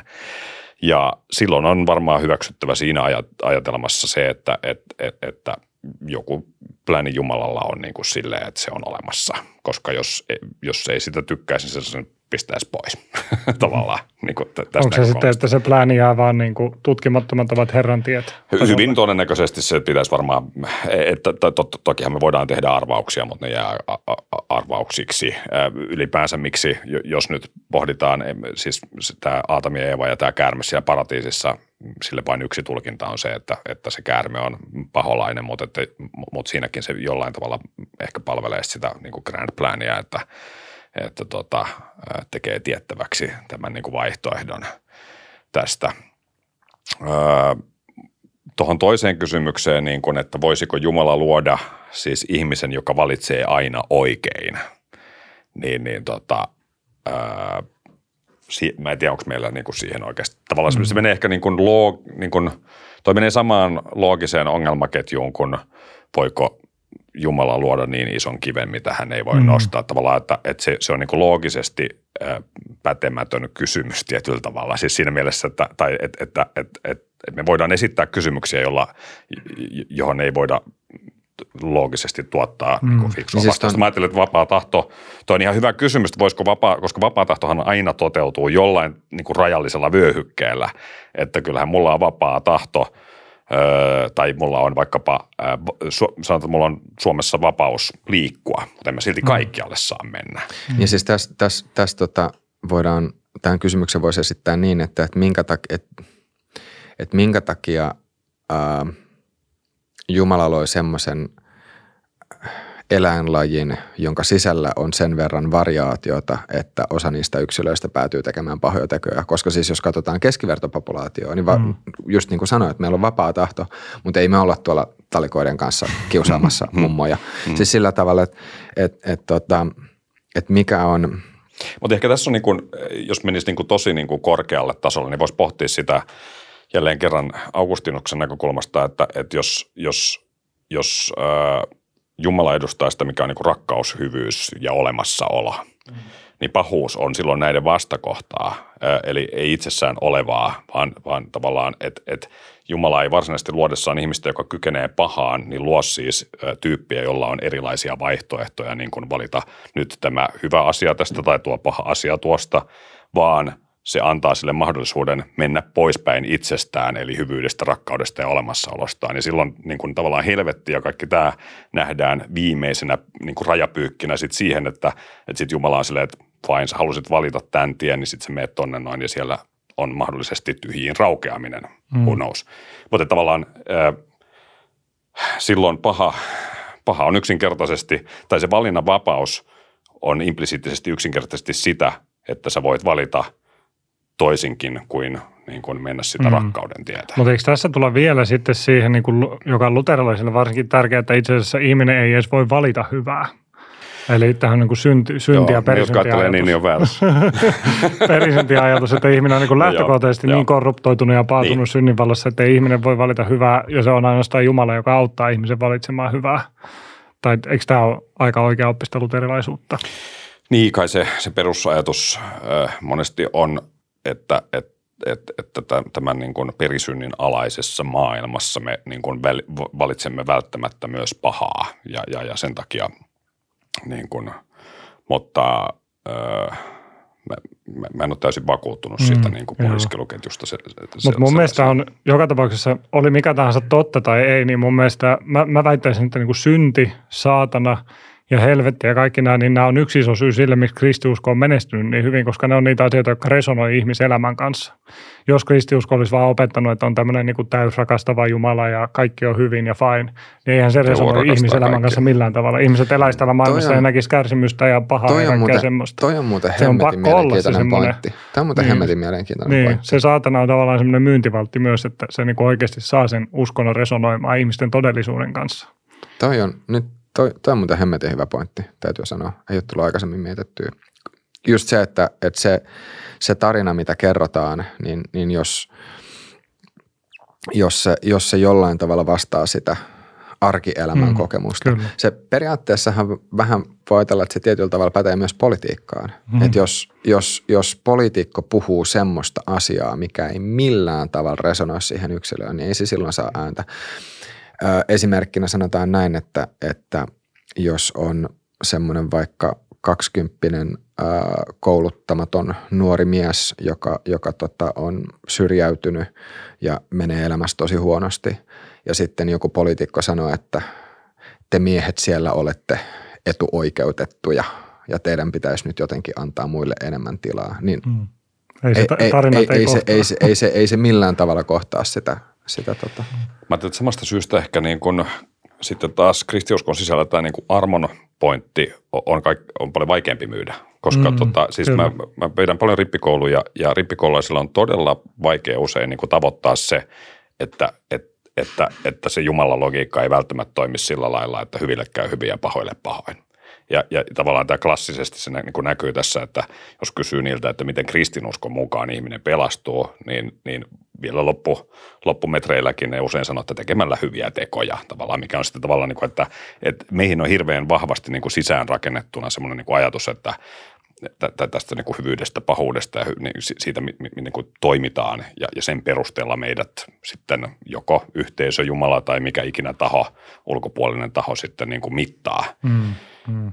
Ja, ja, ja sitten se, että mennäänkin sen ulkopuolelle ja annetaan armon käydä oikeudesta, niin se on tosi paljon vaikeampi ymmärtää tai Mutta ihmis, mut ihmisarvo ja ihmisoikeudet on myös aika samantyyppinen konsepti. Ne on semmoinen, mitä sä et voi menettää. Vaikka, mm. vaikka sä tekisit miten paljon väärää ja pahaa, niin sulla on silti ihmisarvo ja sulla on silti ihmisoikeudet. Ja ajat, sillä niin kuin se on semmoinen yleisesti hyväksytty ajatus. Ja sitä on sitten myös poliittisesti välillä haastettu just sieltä niin, kuin niin sanotulta ainakin ääripersusuunnalta, mm. että, että pitäisikö riko, rikollisella olla edes mitään ihmisoikeuksia, jos se tekee tosi paljon pahaa. Mutta kuitenkin ihmisoikeusetiikka lähtee siitä, että ne on luovuttamattomia, niitä sä et menetä. Jos mä vielä vähän palaan siihen onnellisuuden tematiikkaan, mä, että semmoinen niin nyky, mä väittäisin, että nykyajan eetos on sellaista, että... Et, nykyajan niin, nuoret. Että et, et, et, tota, ähm, et me ollaan aika onnellisuuskeskeisiä niin kun, ja, ja, ja, tota, ja, ja niin kun, kyllä se niin kun pahanne, paha on usein sitä, joka uhkaa sitä mun onnellisuutta. Ja, ja tota, musta on ihan hyvä, sitä on kyllä viime aikoina myös niin kun jonkun verran debatoitu, että onko itse asiassa onnellisuus ihmisen elämän päämäärä vai onko se vain sivutuote. Mä, mä ehkä lähtisin tähän jälkimmäiseen – enemmän, jolloin se tavallaan poistaa siitä myös niin kuin tästä pahan ajattelusta jotain, koska siis jos se, että joku poistaa minun onnellisuutta, niin ei välttämättä ole pahaa, vaan se on vaan asia, joka tapahtuu, niin, niin se, se poistaa tietyllä tavalla tämmöisen niin kuin, ää, se, jotain siitä pahuuden problematiikasta tässä mm. meidän niin päivittäiselämässä poistaa. Että, mm. että, tota. Totta, totta tämä tulee ehkä lähelle myös semmoista niin kuin, tavallaan semmoista mindfulness ja semmoista niin kuin hyväksyvän läsnäolon ajattelua. Mm. Että ihmisellä, ihmisellä on kaikenlaisia ajatuksia ja tunteita ja niitä tulee ja menee eikä niitä pidä arvottaa. Että tota, se, että sä oot vihanen, niin ei se tarkoita sitä, että se on paha asia, mistä pitää päästä eroon, vaan sun niin tiedostaa se, että sulla tulee tämmöinen tunne, tämmöinen kokemus ja sä voit pohtia ja sitten sä voit päästä sitä menemään, että niitä vaan on ja niitä tapahtuu ihmisen sisällä niitä asioita. Tai ei niitä tarvitse arvottaa pahaksi ja hyväksi tai oikeaksi tai vääräksi niin kuin sinänsä. Tuosta, tuosta arvottamisesta tai hyväksi ja pahaksi arvottamisesta tulee yksi, yksi sellainen jännä dilemma mieleen, minkä, minkä kanssa on joutunut painiskelemaan. Öm, mä itse voisin sanoa näin, että mulla on, mulla on suht selkeä käsitys siitä, että mit, mitkä on mitkä asiat on hyviä tai mitkä on pahoja. Tai ainakin voi sanoa näin, että on tiettyjä sellaisia asioita, mistä voi suoraan sanoa, että okei, tämä nyt varmasti on pahaa ja toi on hyvää. Toki on olemassa myös semmoinen harmaa alue. Mutta on semmoinen niin suhteellisen selkeä oikeudenmukaisuuden käsitys, että mitä, mitä pitää reiluna, mikä ei ole reilua. Samanaikaisesti mä ajattelen, että se, mitä mä pidän oikeudenmukaisena – niin se on yhdistelmä ää, sitä, missä kulttuurissa mä oon kasvanut, minkälaisessa yhteisössä mä oon kasvanut, minkälaisessa perheessä mä oon kasvanut, minkälaisen kasvatuksen mä oon saanut ja myös ihan puhtaasti mun perimää. Eli että minkä, minkälainen temperamentti ja persoonallisuus mulla on sattunut kehittymään. Temperamentti on hyvin vahvasti perinnöllinen asia, asia ja temperamentti sitten taas niin ohjaa, ohjaa tota persoonallisuuden kehittymistä. Eli tuosta näkökulmasta voi, voi niin kuin, ja, ja vielä kun sen yhdistää siihen, että tämä, tämä sama asia, tai mä ajattelen, että tämä sama pätee siis jokaisen ihmisen kohdalla, eli se, että mitä, mitä jokainen ihminen oman päänsä sisällä pitää oikeudenmukaisena, niin se on yhdistelmä näitä kahta asiaa, eli per, perimää ja, ja tota, ympäristöä. Niin, niin tästä tulee semmoinen jännä, jännä fiilis just se, että no itse asiassa, että onko sitten niin kuin – tämmöinen niin moraali relativisti, että jos, jos, jos se tota, hyvä ja paha on pelkästään näiden tekijöiden summaa. Niin toi sun niin, kuvaus niin, oli... niin, tota, niin, niin onko olemassa sitten oikeasti semmoista absoluuttista pahaa ja absoluuttista hyvää, koska samanaikaisesti mulla itsellä kuitenkin on hyvin mm. vahva kokemus siitä, että on olemassa absoluuttista pahaa, tai siis asioita, jotka on absoluuttisesti pahoja, ja on, mä ajattelen, että se mun käsitys ö, oikeudenmukaisesta yhteiskunnasta on esimerkiksi semmoinen, jonka mä toivoisin leviävän länsimaiden ulkopuolelle. Mm. jos mä ajatellaan, että miten, minkälainen käsitys ö, tämmöisestä oikeusvaltiosta on länsimaissa ja tämä niin kuin demokratia ja muuta, niin kyllä mä, kyllä mä toivoisin, että – samankaltainen valtiomalli leviäisi myös, myös muualle maailmaan. Eli mä, mä pidän sitä ylivertaisena muihin nähden, mutta sitten samanaikaisesti mä ajattelen, että se syy, minkä, niin kuin, minkä takia mä pidän sitä ylivertaisena, johtuu siitä, että mä oon sattunut syntyä tietynlaisella geeneillä, mä oon kasvanut tietyssä, tietyssä kulttuurissa. Mutta tuo kuvaus siitä, miten sulle on kehittynyt tietty käsitys oikeudenmukaisuudesta niin perimän ja ympäristön yhteisvaikutuksessa, niin sä kuvailit sen aika deterministisesti. Eli silleen, että tietynlaisessa perimässä tietynlaisella ympäristöllä välttämättä tulee tietynlainen käsitys oikeudenmukaisuudesta. Mutta siellä on oikeasti sitten ne ihmisen valinnat. Ja ne valinnat on niin kuin sun omia valintoja elämän mittaan, mutta sitten on myös sun läheisten valintoja ja kaikkia muita valintoja, jotka ohjaa sitä se niin perimä ja ympäristö kumpikaan ei vaikuta deterministisesti niin, että tietynlainen perimä ja tietynlainen ympäristö välttämättä synnyttäisi siis tietynlaista siis totta, totta, totta kai siis maailmassa, vaan perimä, maailmassa on perimä on erilaisessa interaktiossa erilaisten ympäristöjen kanssa ja esimerkiksi on semmoinen tota, geeni, geeni niin kuin tavallaan semmoinen geeni, geenityyppi, että, että jos sua kohdellaan lapsena tosi väkivaltaisesti, niin se ohjaa sua siihen, että susta tulee väkivaltaisempi, mutta jos sua jotenkin huolehditaan ja rakastetaan ja muuta, niin silloin se geeni ei samalla tavalla laukea ja siis, vaikuta joo. siihen. Siis nämä, on, nämä on, on tosi, joo. Ja, ja niissä kohdissa ne valinnat tulee aika paljon kiinni just, että mitä sä valitset lapsena ja mitä ihmiset sun ympärillä valitsee. Ja onko tästä, se semmoisessa yhteiskunnassa, missä niinku valitaan hyviä asioita vai ei valita hyviä Tästä tavallaan päästään, päästään kyllä sitten vapaan tahdon dilemmaan Niin päästään, ja sehän on nimenomaan, että onko onko meidän ihmisyys deterministista vai onko meillä vapaa tahto. Niin mm. Tuo on sinänsä hyvä täydennys, siis jo olisin voinut ehkä sanoa tarkemmin, mutta just se, että, se, on, se on perimän ja ympäristön siis yhteistä vuorovaikutusta silleen, että ne molemmat, molemmat vaikuttaa – vaikuttaa kumpaankin. Ja allekirjoitan tuon saman, että, että vaikka se tietäisit, tietäisit sen, sen, sen no okei, sitten me voidaan sanoa, että no itse asiassa me ei voida sadan prosentin varmuudella tietää sitä koko ympäristöä, eli mitään niin. tämmöistä laskutoimitusta ei voi tehdä. Mutta just se, että, että, tota, että, että on, on olemassa semmoisia ennustamattomissa olevia asioita, joiden perusteella me ei voida niin kuin sanoa ulkopuolelta käsin, että nyt kun tämmöinen yksittäinen ihminen kasvaa, tai siis tämmöinen ihminen tämmöisellä geenipärimällä kasvaa – tietyissä paikoissa, niin varmasti käy näin. Että kyllä me voidaan sanoa lääketieteessä, että on tiettyjä todennäköisyyksiä, joita me voidaan vaikka nähdä esimerkiksi sairauksien ilmantuvuuden, ilmantuvuuden suhteen tai muuta. Mutta edelleen se, se pointti, mikä tässä niin kuin on se, että et, et se on, koska siis mä, mä, mä voin sanoa, että kyllä mun mielestä on olemassa, tai että, että mun mielestä voi sanoa, että tietyt kulttuurit on parempia kuin toiset. Et tietyissä kulttuureissa – ihmiset on vapaampia ja, ja, ja tota, on, niissä kulttuureissa on vähemmän kärsimystä ja niissä kulttuureissa vaikka arvostetaan sitä ajatusta, että, että yritetään pitää tästä maapallosta jollain tavalla huolta. Mutta edelleen sitten sit tulee vaan semmoinen, niin kuin, että no, et, mutta mut sitten taas, niin kuin, miten se niin kuin universumin näkökulmasta, kosmisesta näkökulmasta, onko olemassa jotain niin kuin, maailman, koko maailman kaikkeuden kannalta olemassa olevaa tai mitattavaa hyvää ja pahaa. Paavali, Paavali varmaan argumentoisi tähän, että on, että kaikkien ihmisten sydämiin on jollain tavalla istutettu niin kuin ymmärrys hyvästä ja pahasta ja sen mukaan heidät tullaan tuomitsemaan, niin se niin kuin tavallaan tote, tai siinä se puuskahtelee silloin viera, na, naapurikansoja ja muita vääräuskoisia vastaan, mutta että, mutta, mutta on ihan hyvä kysymys, että onko itse asiassa niin, ja, ja tavallaan jos on niin, niin millä perusteella se voi jollain tavalla niin korruptoitua sitten, tietysti tässä vaikka tässä langenneessa maailmassa. Mutta tulee mieleen vaikka tämä saariyhteiskunta, missä, mikä jos siitä ei ole kauakaan, jo joitakin vuosia, kun se löydettiin, missä mä muistan, että missä siis harrastettiin tätä, että, että tota, lasten kanssa siis harrastettiin seksiä ää, tota, ja, ja, ja se oli siis siinä kulttuurissa. Normissa toki oli pieni yhteisö, varmaan jo jonkin sorttiseen kulttiin verrattavissa, mutta kuitenkin siis riittävän iso ja ollut monia kymmeniä vuosia ää, siellä.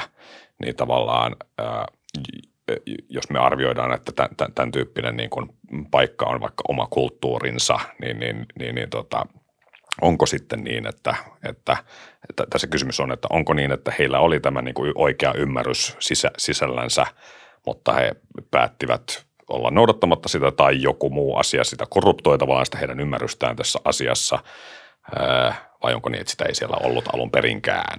Ja tämä on itse asiassa, tosi hyvä, hyvä tota, äh, tästä pääsee asiaan sillä lailla toi, mitä sanoit, että niin pieni, pieni kulttuuri, mikä löydettiin, niin, niin ja tämä liittyy just siihen kulttuurirelativismiin, että minkälaisia tapoja me voidaan äh, länsimaalaisina lainausmerkeissä hyväksyä. Et mikä, mikä on semmoista, että jos me, jos me nähdään joku kulttuuri jos, tai joku yhteisö, joka harjoittaa jotain toimintatapaa, niin missä kohtaa me voidaan sanoa, että, että, että okei, tämä on semmoista, että, että meidän pitää puuttua tuohon. Noi on tehnyt tota ehkä tuhansia tai satoja tai tuhansia vuosia, ja se on niiden perinne, fine, jatkakaa tekemistä.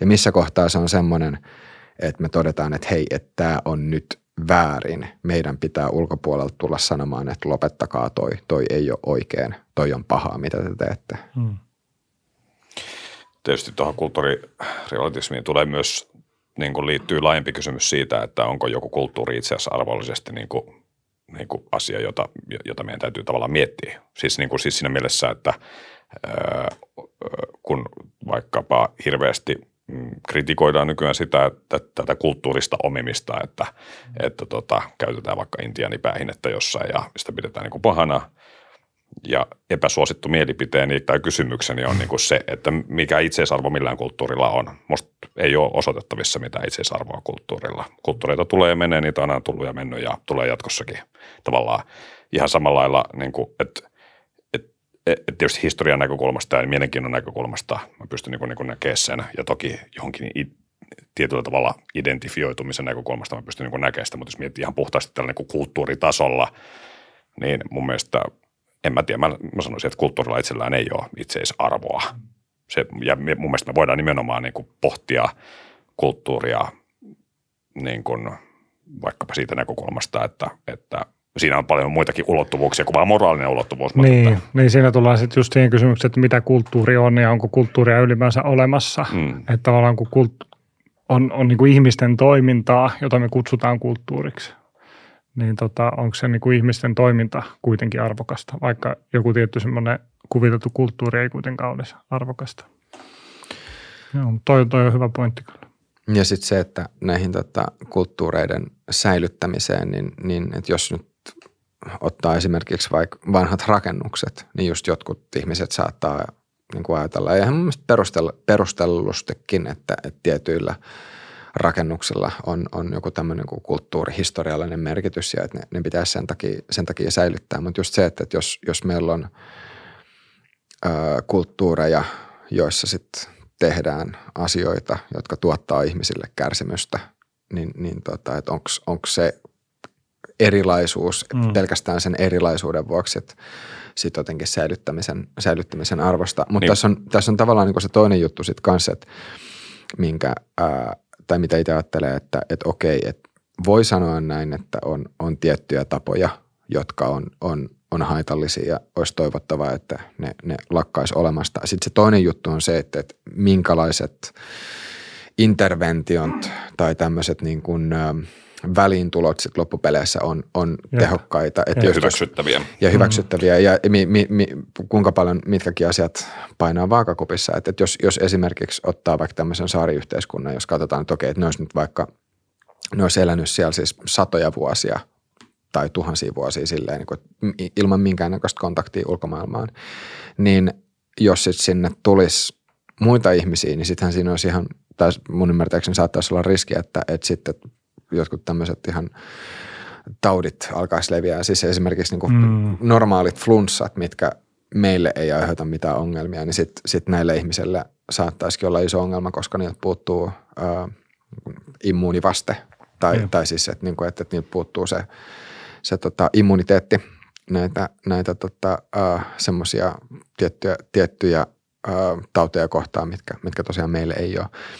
Tai sitten vastaavasti se, että, että jos ulkopuolelta tullaan jotenkin sanomaan, niin voiko se, voiko se herättää jonkun tosi, tosi sitten taas vahvan vastareaktio ja mitä kaikkea muuta siitä voi seurata. se, on, se on toinen asia vielä, että miten sitten käytännössä voidaan tehdä asioita ja, mitä, mitä, ja missä suhteessa voidaan ajatella, että se olisi kuitenkin toivottavaa, että jos jotain ei tapahtuisi. Mm, mm. Tuollahan on se, se tota, Sentinelin saari tuolla tota, Tyynellä valtamerellä, jossa, jossa tota, asuu semmoinen niin kansa, hyvin alku, al, al, alkukuntainen kansa ja sinne on yrittänyt mennä ihmiset tutkimaan niitä, mutta ne on äärimmäisen väkivaltaisia, että ne saman tien heittää sua jollain keihällä eikä ne päästä sua sinne.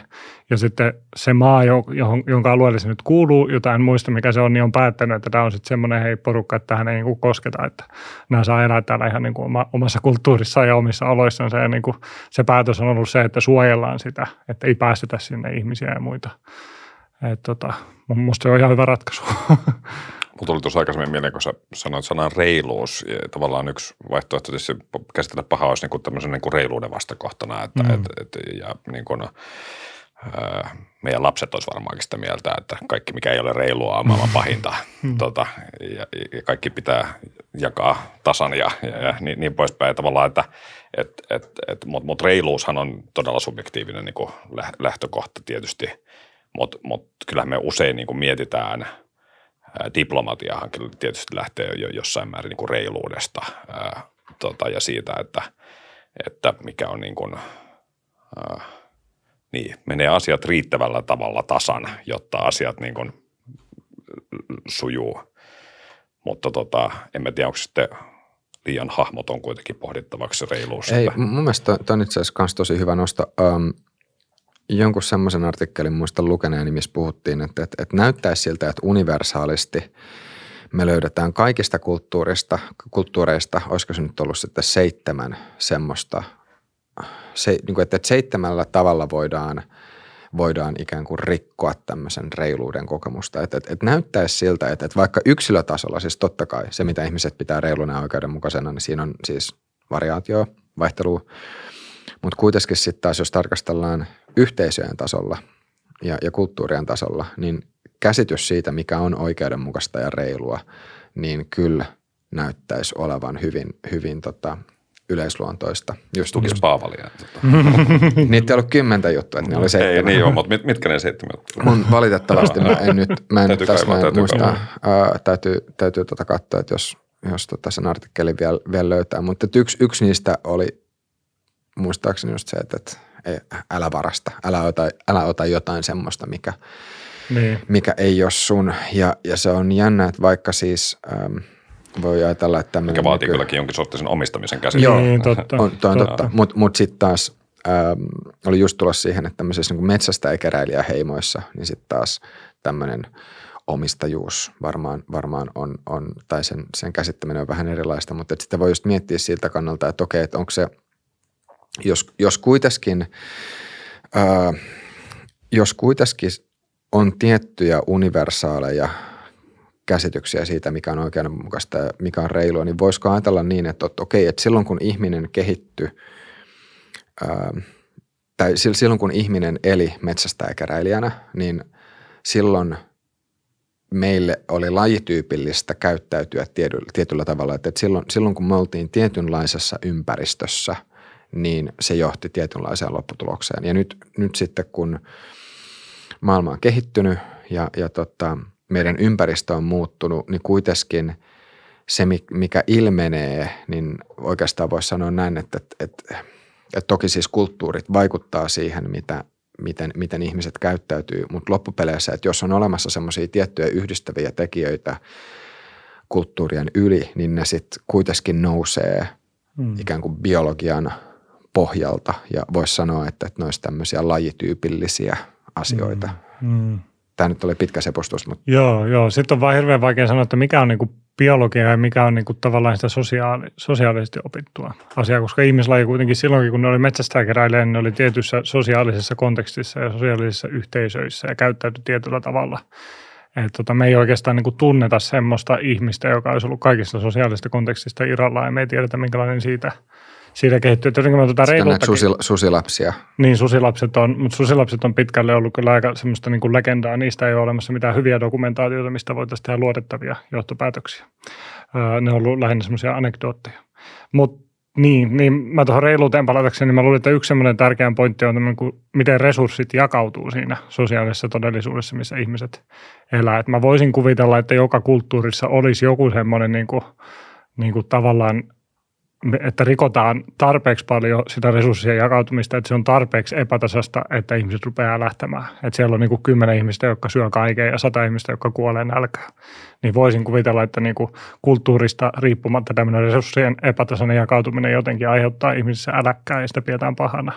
Ja varmaan siinä, niin kuin tuossa mielessä se on jotain, joka rikkoo sitä yhteisön niin kuin yhdessäoloa. Niin. Ja monesti varmaan mm. yhteis, niin kuin, monet monesti tavallaan pahuus on, niin kuin nähdään nimenomaan asiana, joka on niin kuin rikkoo sitä yhteisön puhuttaisiin yhteisönormeista, mutta siis viime kädessähän se on sitä, että, että se yhteisö tulee keskenään toimeen mm.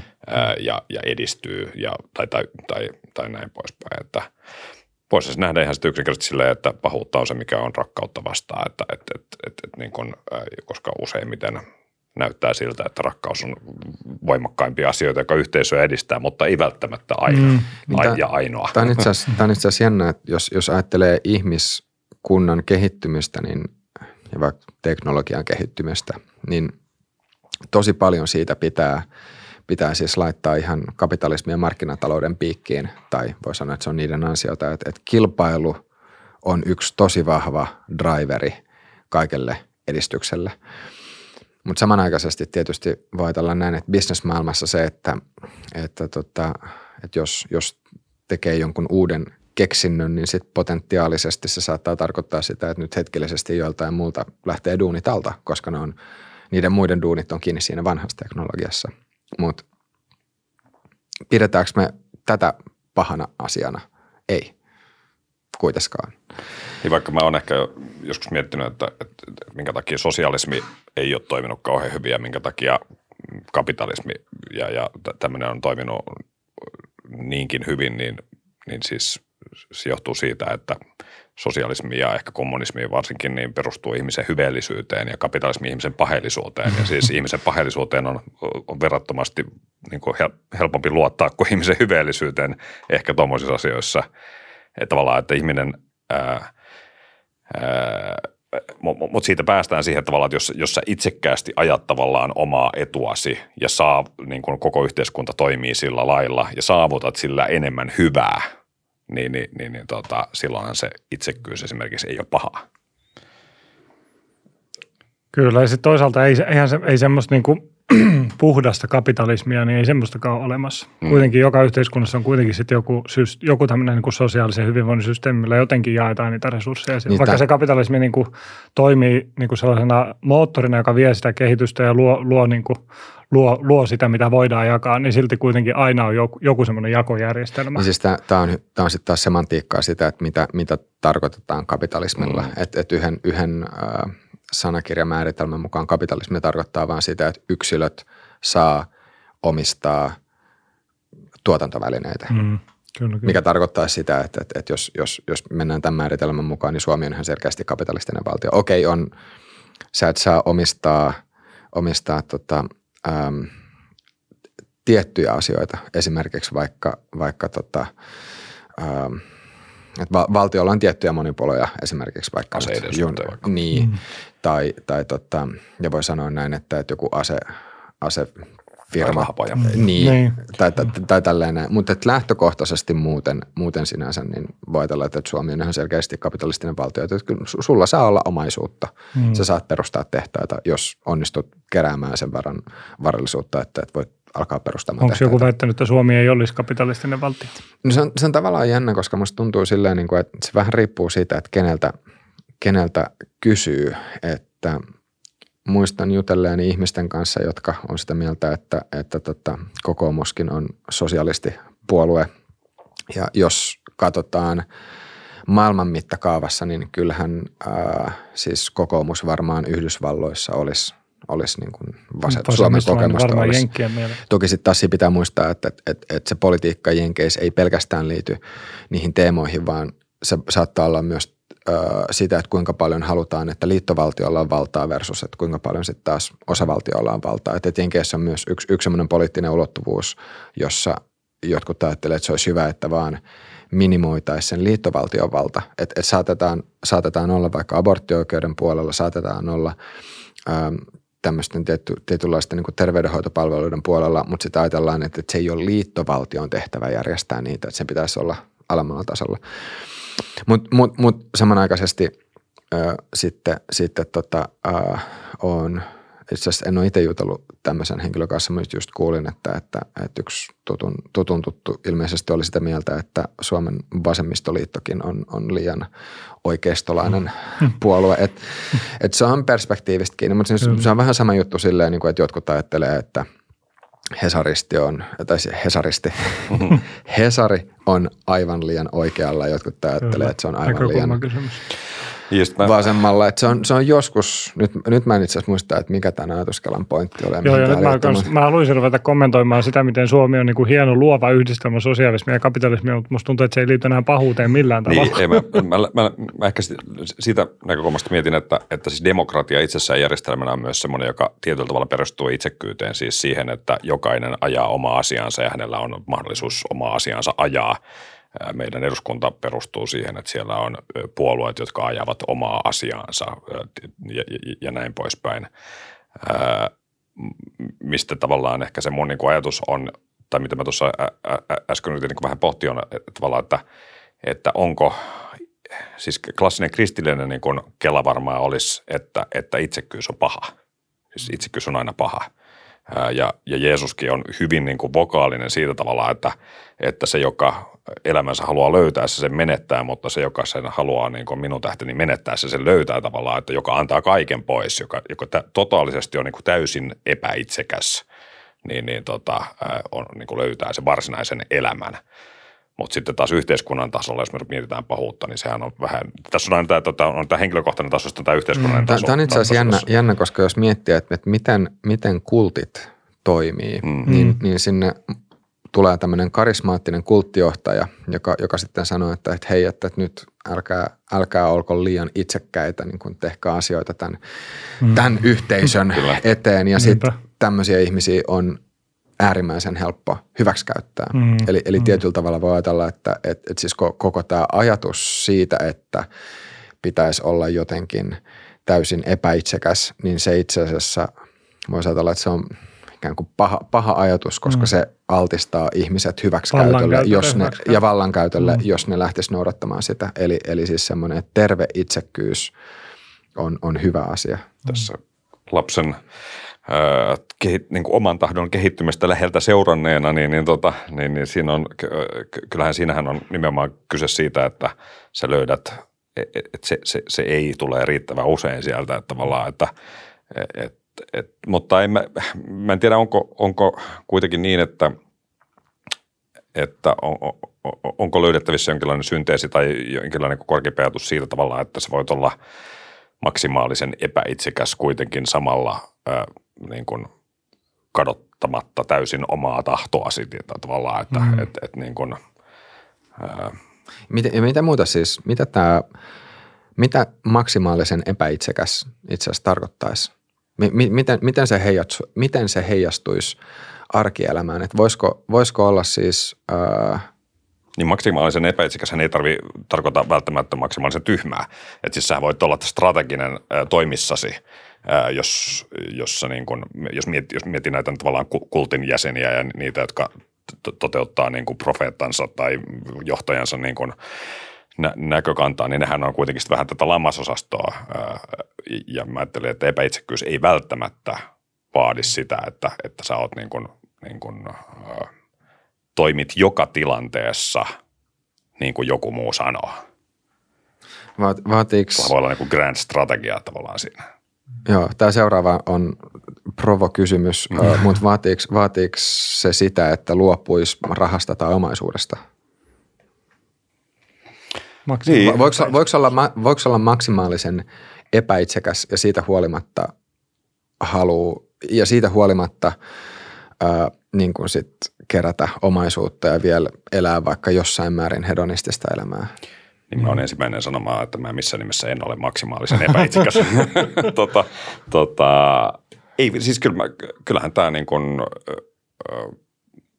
alkukristittyjen, tämä, siis ihan niin kuin alkukristittyjen ennen kuin mennään vähän eteenpäin, kun ne tajus, että Jeesus ei tukka niin nopeasti takaisin, kun ne kelas, mutta, että, mutta että se, se, oli hyvin tämmöinen niin kuin kommuni, kaikki annetaan pois, eletään yhdessä tyyppinen tai yksi mahdollinen kela siellä. Mitä siellä ainakin, ainakin apostolien teossa sitä niin, kuvaillaan niin, sillä just, tavalla. Niin, se, välttämättä se, ei minkälaista se oli oikeasti. Mm. Mutta tavallaan siis mä ajattelen, että, että ää, kyllä mä ajattelen, että ihminen voisi olla tuskin kukaan kykenee niin kuin maksimaaliseen epäitsekkyyteen, mutta, mutta, mutta kyllä mä ajattelen, että ihminen pystyy olemaan huomattavasti epäitsekkäämpi kuin mitä keskimäärin kukaan on. Tässäkin on just se, että mitä me niin kuin ymmärretään itsekkyydellä ja sitten, että onko mahdollista olla epäitsekäs ilman, että sä oot itsekäs, koska ihmisen täytyy pitää huolta omasta hyvinvoinnista ja jaksamista ja siitä, että ihminen niin kuin tulee toimeen ja nukkuu hyvin ja sillä on voimia tehdä mm-hmm. asioita ja se voi tehdä asioita, niin se vaatii sen, että ihminen ottaa itsensä huomioon ja vasta sitten ihminen voi myös niin kuin ottaa muut huomioon huomioon. Tavallaan se niin kuin, että itsekkyys ja epäitsekkyys ei voi olla olemassa erillisinä. Ja sitten niitä, molempia tarvitaan. Niin tätä, jos miettii rakkauden kaksoiskäskyä, joka sanoo, että tota, jonka jälkimmäinen osa sanoo, että rakasta lähimmäistä niin kuin niin itseäsi, kuin niin jos et rakasta itseäsi, niin sinun on vaikea. Mä luulen, että se on ihan psykologisestikin pätevä niin. lause, että jos, jos, jos, jos sulla on hirveän heikko itsetunto, no siitä voi tietysti seurata monenlaisia erilaisia mm, asioita, myös, myös epäitsekkyyttä, mutta että että tavallaan että se, että sä pidät itsestäsi huolta, niin mahdollistaa sen, että sä pidät myös muista huolta. Mm. Tämä, on, tämä on jännä vielä, vielä yksi vertaus politiikasta. Ää, en muista, että kuka, kuka näin oli sanonut, mutta, mutta kuvasi silleen poliittisia näkömu- nä- näkökulmia, että, että perheen tasolla olen kommunisti, ää, kunnan tasolla olen demokraatti, osavaltion tasolla republikaani ja liittovaltion tasolla libertaari. Eli just sitä, että se, että kuinka paljon me otetaan muita ihmisiä huomioon, riippuu jossain määrin siitä, että kuinka, kuinka läheisiä ne on meille. Tai esimerkiksi vaikka sitten on toinen asia niin kuin ajatella sitä, että mikä on ikään kuin se tehokkain tapa rakentaa systeemi, jossa valtaa käytetään mahdollisimman hyvällä tavalla. Mm. Uh, Mutta mut just se, että, että jollain tavalla mun on helpompi kuvitella, että semmoisessa vaikka 5-20 hengen yhteisössä ollaan lainausmerkeissä maksimaalisen epäitsekkäitä, mutta kun me eletään maapallolla globaalissa yhteiskunnassa, jossa on – tai ainakin länsimaiset ihmiset elää, elää, elää tämmöisessä globaalissa yhteiskunnassa, missä sä oot tekemisissä lukemattomien ihmisten kanssa tyypillisesti joka päivä, jossa voit matkustaa minne, okei nyt tällä hetkellä eletään korona-aikaa, ei, ei voida ihan mitä tahansa matkustaa, mutta, mutta se, että, että tämmöisessä isossa ihmisyhteisössä sä et enää voi yksinkertaisesti ottaa kaikkia ihmisiä huomioon, koska se, se kuormittaisi omaa mieltä ihan liikaa, niin jos sä jatkuvasti miettisit ihan kaikkia muita ihmisiä, niin se, se psykologisesti kuormittuisi. Mutta se toinen juttu on se, että, että koska, koska ihmisiä on niin paljon, niin jos, jos me ajatellaan vaikka, vaikka tota sitä, että, että kuinka, moni, kuinka moni lapsi maailmassa näkee nälkää, niin ei keskiverto länsimaalaisella ihmisellä ei ole yksinkertaisesti pankkitilillä niin paljon rahaa, että se voisi lähettää ruoka-apua nyt näille kaikille lapsille. Hmm. Niin nyt mulla oli joku, joku pointti tässä näin, mutta se meni, mm. meni ohi. Mm. Niin varmaan ehkä sitten voi niin miettiä sitä tavallaan, että jos sä pystyy auttaa kaikkia, niin mi, mi, millä perusteella se, siitä tekee itse, itsekästä, että sä autat, et autat ketään tavallaan. Mm. Tai niin kuin, että missä myös määrin tavallaan se,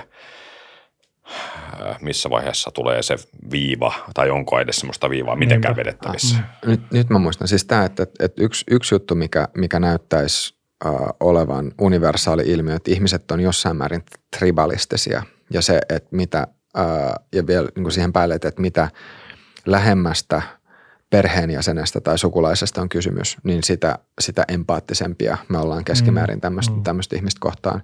Että on ihmislajille tyypillinen mm. ominaisuus, niin, niin sit voi, voi kysyä sen, että, että onko, se, onko se paha asia, että me välitetään kaikista eniten – niistä ihmisistä, jotka on meille mm.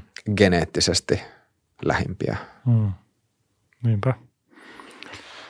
Niin, kai se on ihan, voisin ajatella semmoista niin psykologiselta tasolta niin semmoista coping tai, tai jotenkin sit semmoinen geraat sitä, mitä sä jaksat, että sitten sit jos sä kannat koko maailmaa koko ajan niin kuin, niin kuin olkapäälläs, niin eihän sitä mitään tuu. Että. Ja sitten sit, tota, senkin voit niin toteuttaa eri tavalla, että sä voit välittää eniten niistä sun läheisimmistä ihmisistä ja sitten sä voit niin kuin, olla ihan väkivaltainen kaikkia muita kohtaan. Tai sitten sä voit välittää eniten niistä sun läheisimmistä ihmisistä ja sitten sanot muiden elää. Niin siinäkin on paljon eroa, että onko se, kumpi on pahempi, se on helppo sanoa. Että eihän siinä sinänsä ole mitään, että sä välität tosi paljon sulle rakkaista ihmistä, se on ihan fine ja hyvä asia. Mutta sitten, niin kuin, että mitä sä teet sen lisäksi muille ihmisille ja niille ihmisille, jotka ei ole siinä sun omassa piirissä tai ulkoryhmässä. Niin kai se ehkä yksi kristiuskon pointteja varmaan on se, että, että tota, helppohan niitä läheisiä on rakastaa, mutta, mutta niin se, se, se, varsinainen task on siinä, kun sä rakastat niitä, jotka itse asiassa vihaa sua. Mm. Että, että, että, tavallaan, että, että, että, ja, ja jotka niin kuin on sulle vaikeita. Mm. Niin, tai just se, että, että, ihmis... Mm, että ihmislajihan on jossain määrin väkivaltainen ja sotaisa ja kilpailu resursseista jotenkin näyttäisi olevan semmoinen asia, mitä me ollaan aika, aika pitkään jo tehty. Ja, ja se on toisaalta se, mikä on sitten palvellut ihmislajin säilymistä myös jollain tavalla. Että jos, jos me oltaisiin oltu jotenkin ähm, toisenlaisia, niin sitä ei tiedä, että, että olisiko, olisiko ihmisiä, ihmisiä sitten nykyään enää.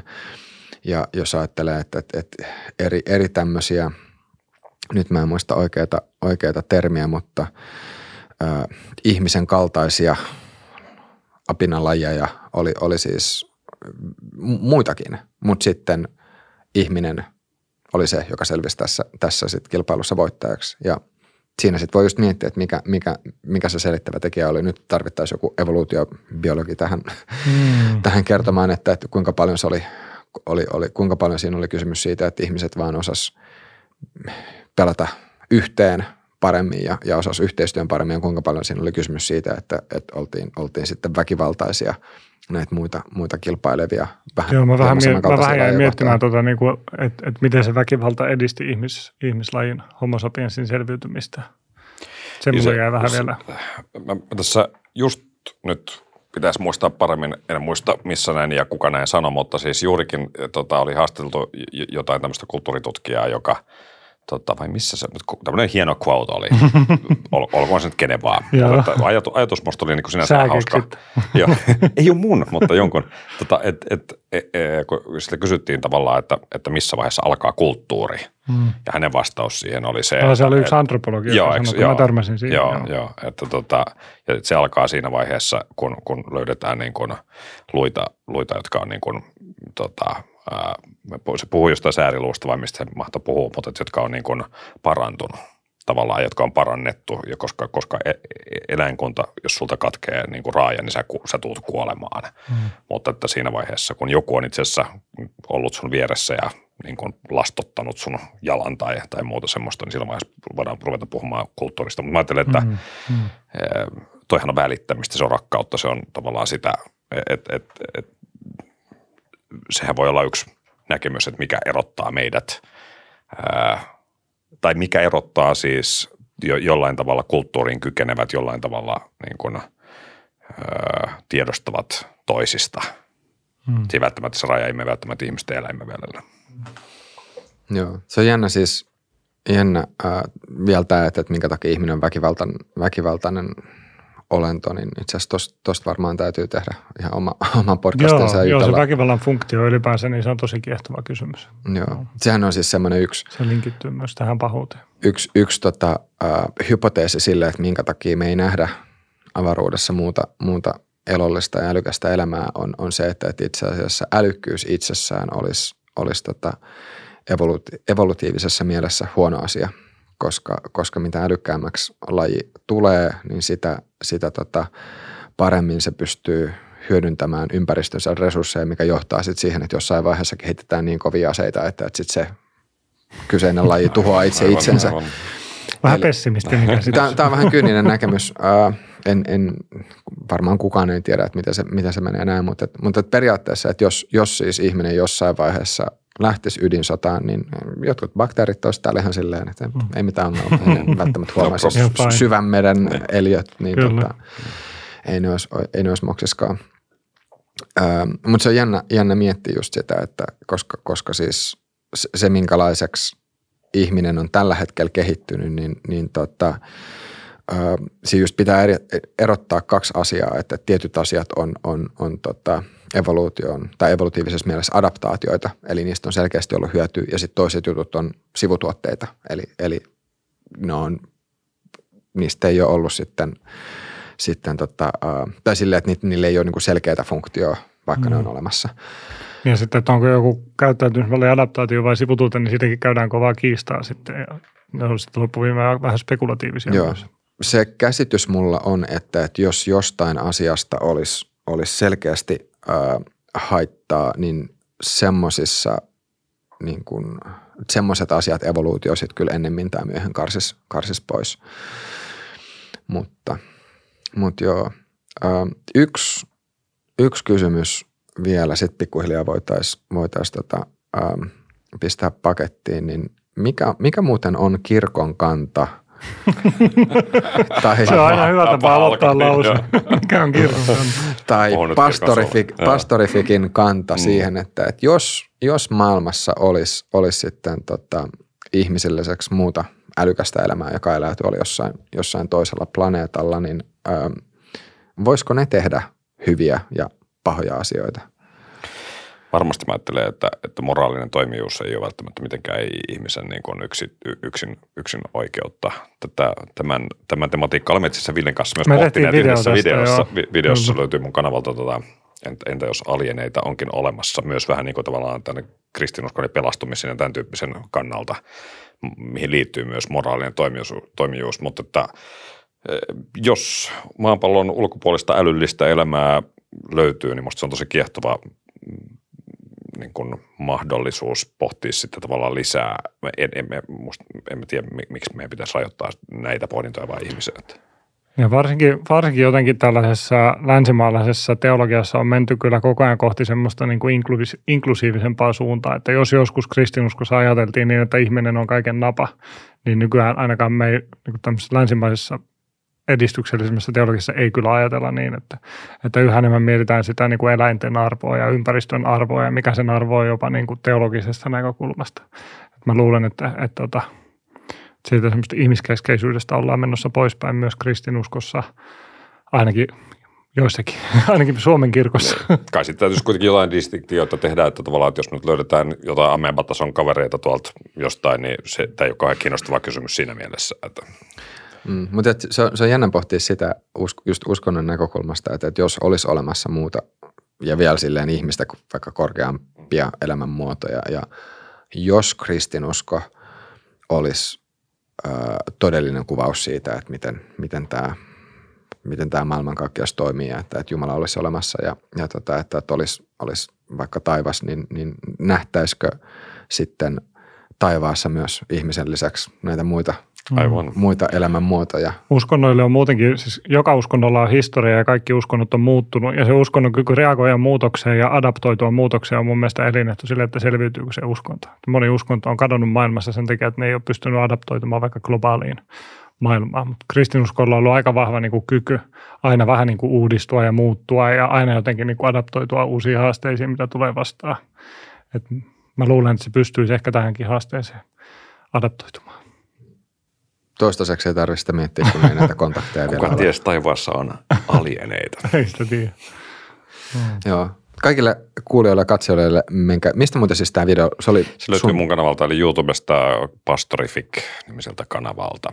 Onko, entä jos Entä jos onkin alieneita, entä jos Joo, alieneita on olemassa. Joo, ja kaikille muillekin katselijoille ja kuuntelijoille menkää tilaamaan ja tsekkaamaan Pastorific ja sitten Ville Mäkipelto Tubesta. Nyt musta tuntuu, että on, on tota, aika sen verran lopussa, että voitaisiin pistää pakettiin. Enkä mä oikeasti usko litteä maahan. Niin sä aina mutta mä oon, sanot mutta mä oon vapaa sä, sä, aina, sä aina sanot kaikille, sä aina sanot kaikille tämän saman lauseen, tämä on juttu. Mutta hei, kiitoksia oikein paljon meidän molemmille tämän päivän vieraille ja kiitoksia katselijoille ja kuuntelijoille. Muistakaa pistää kommenttia tubessa ja ensi jaksossa nähdään.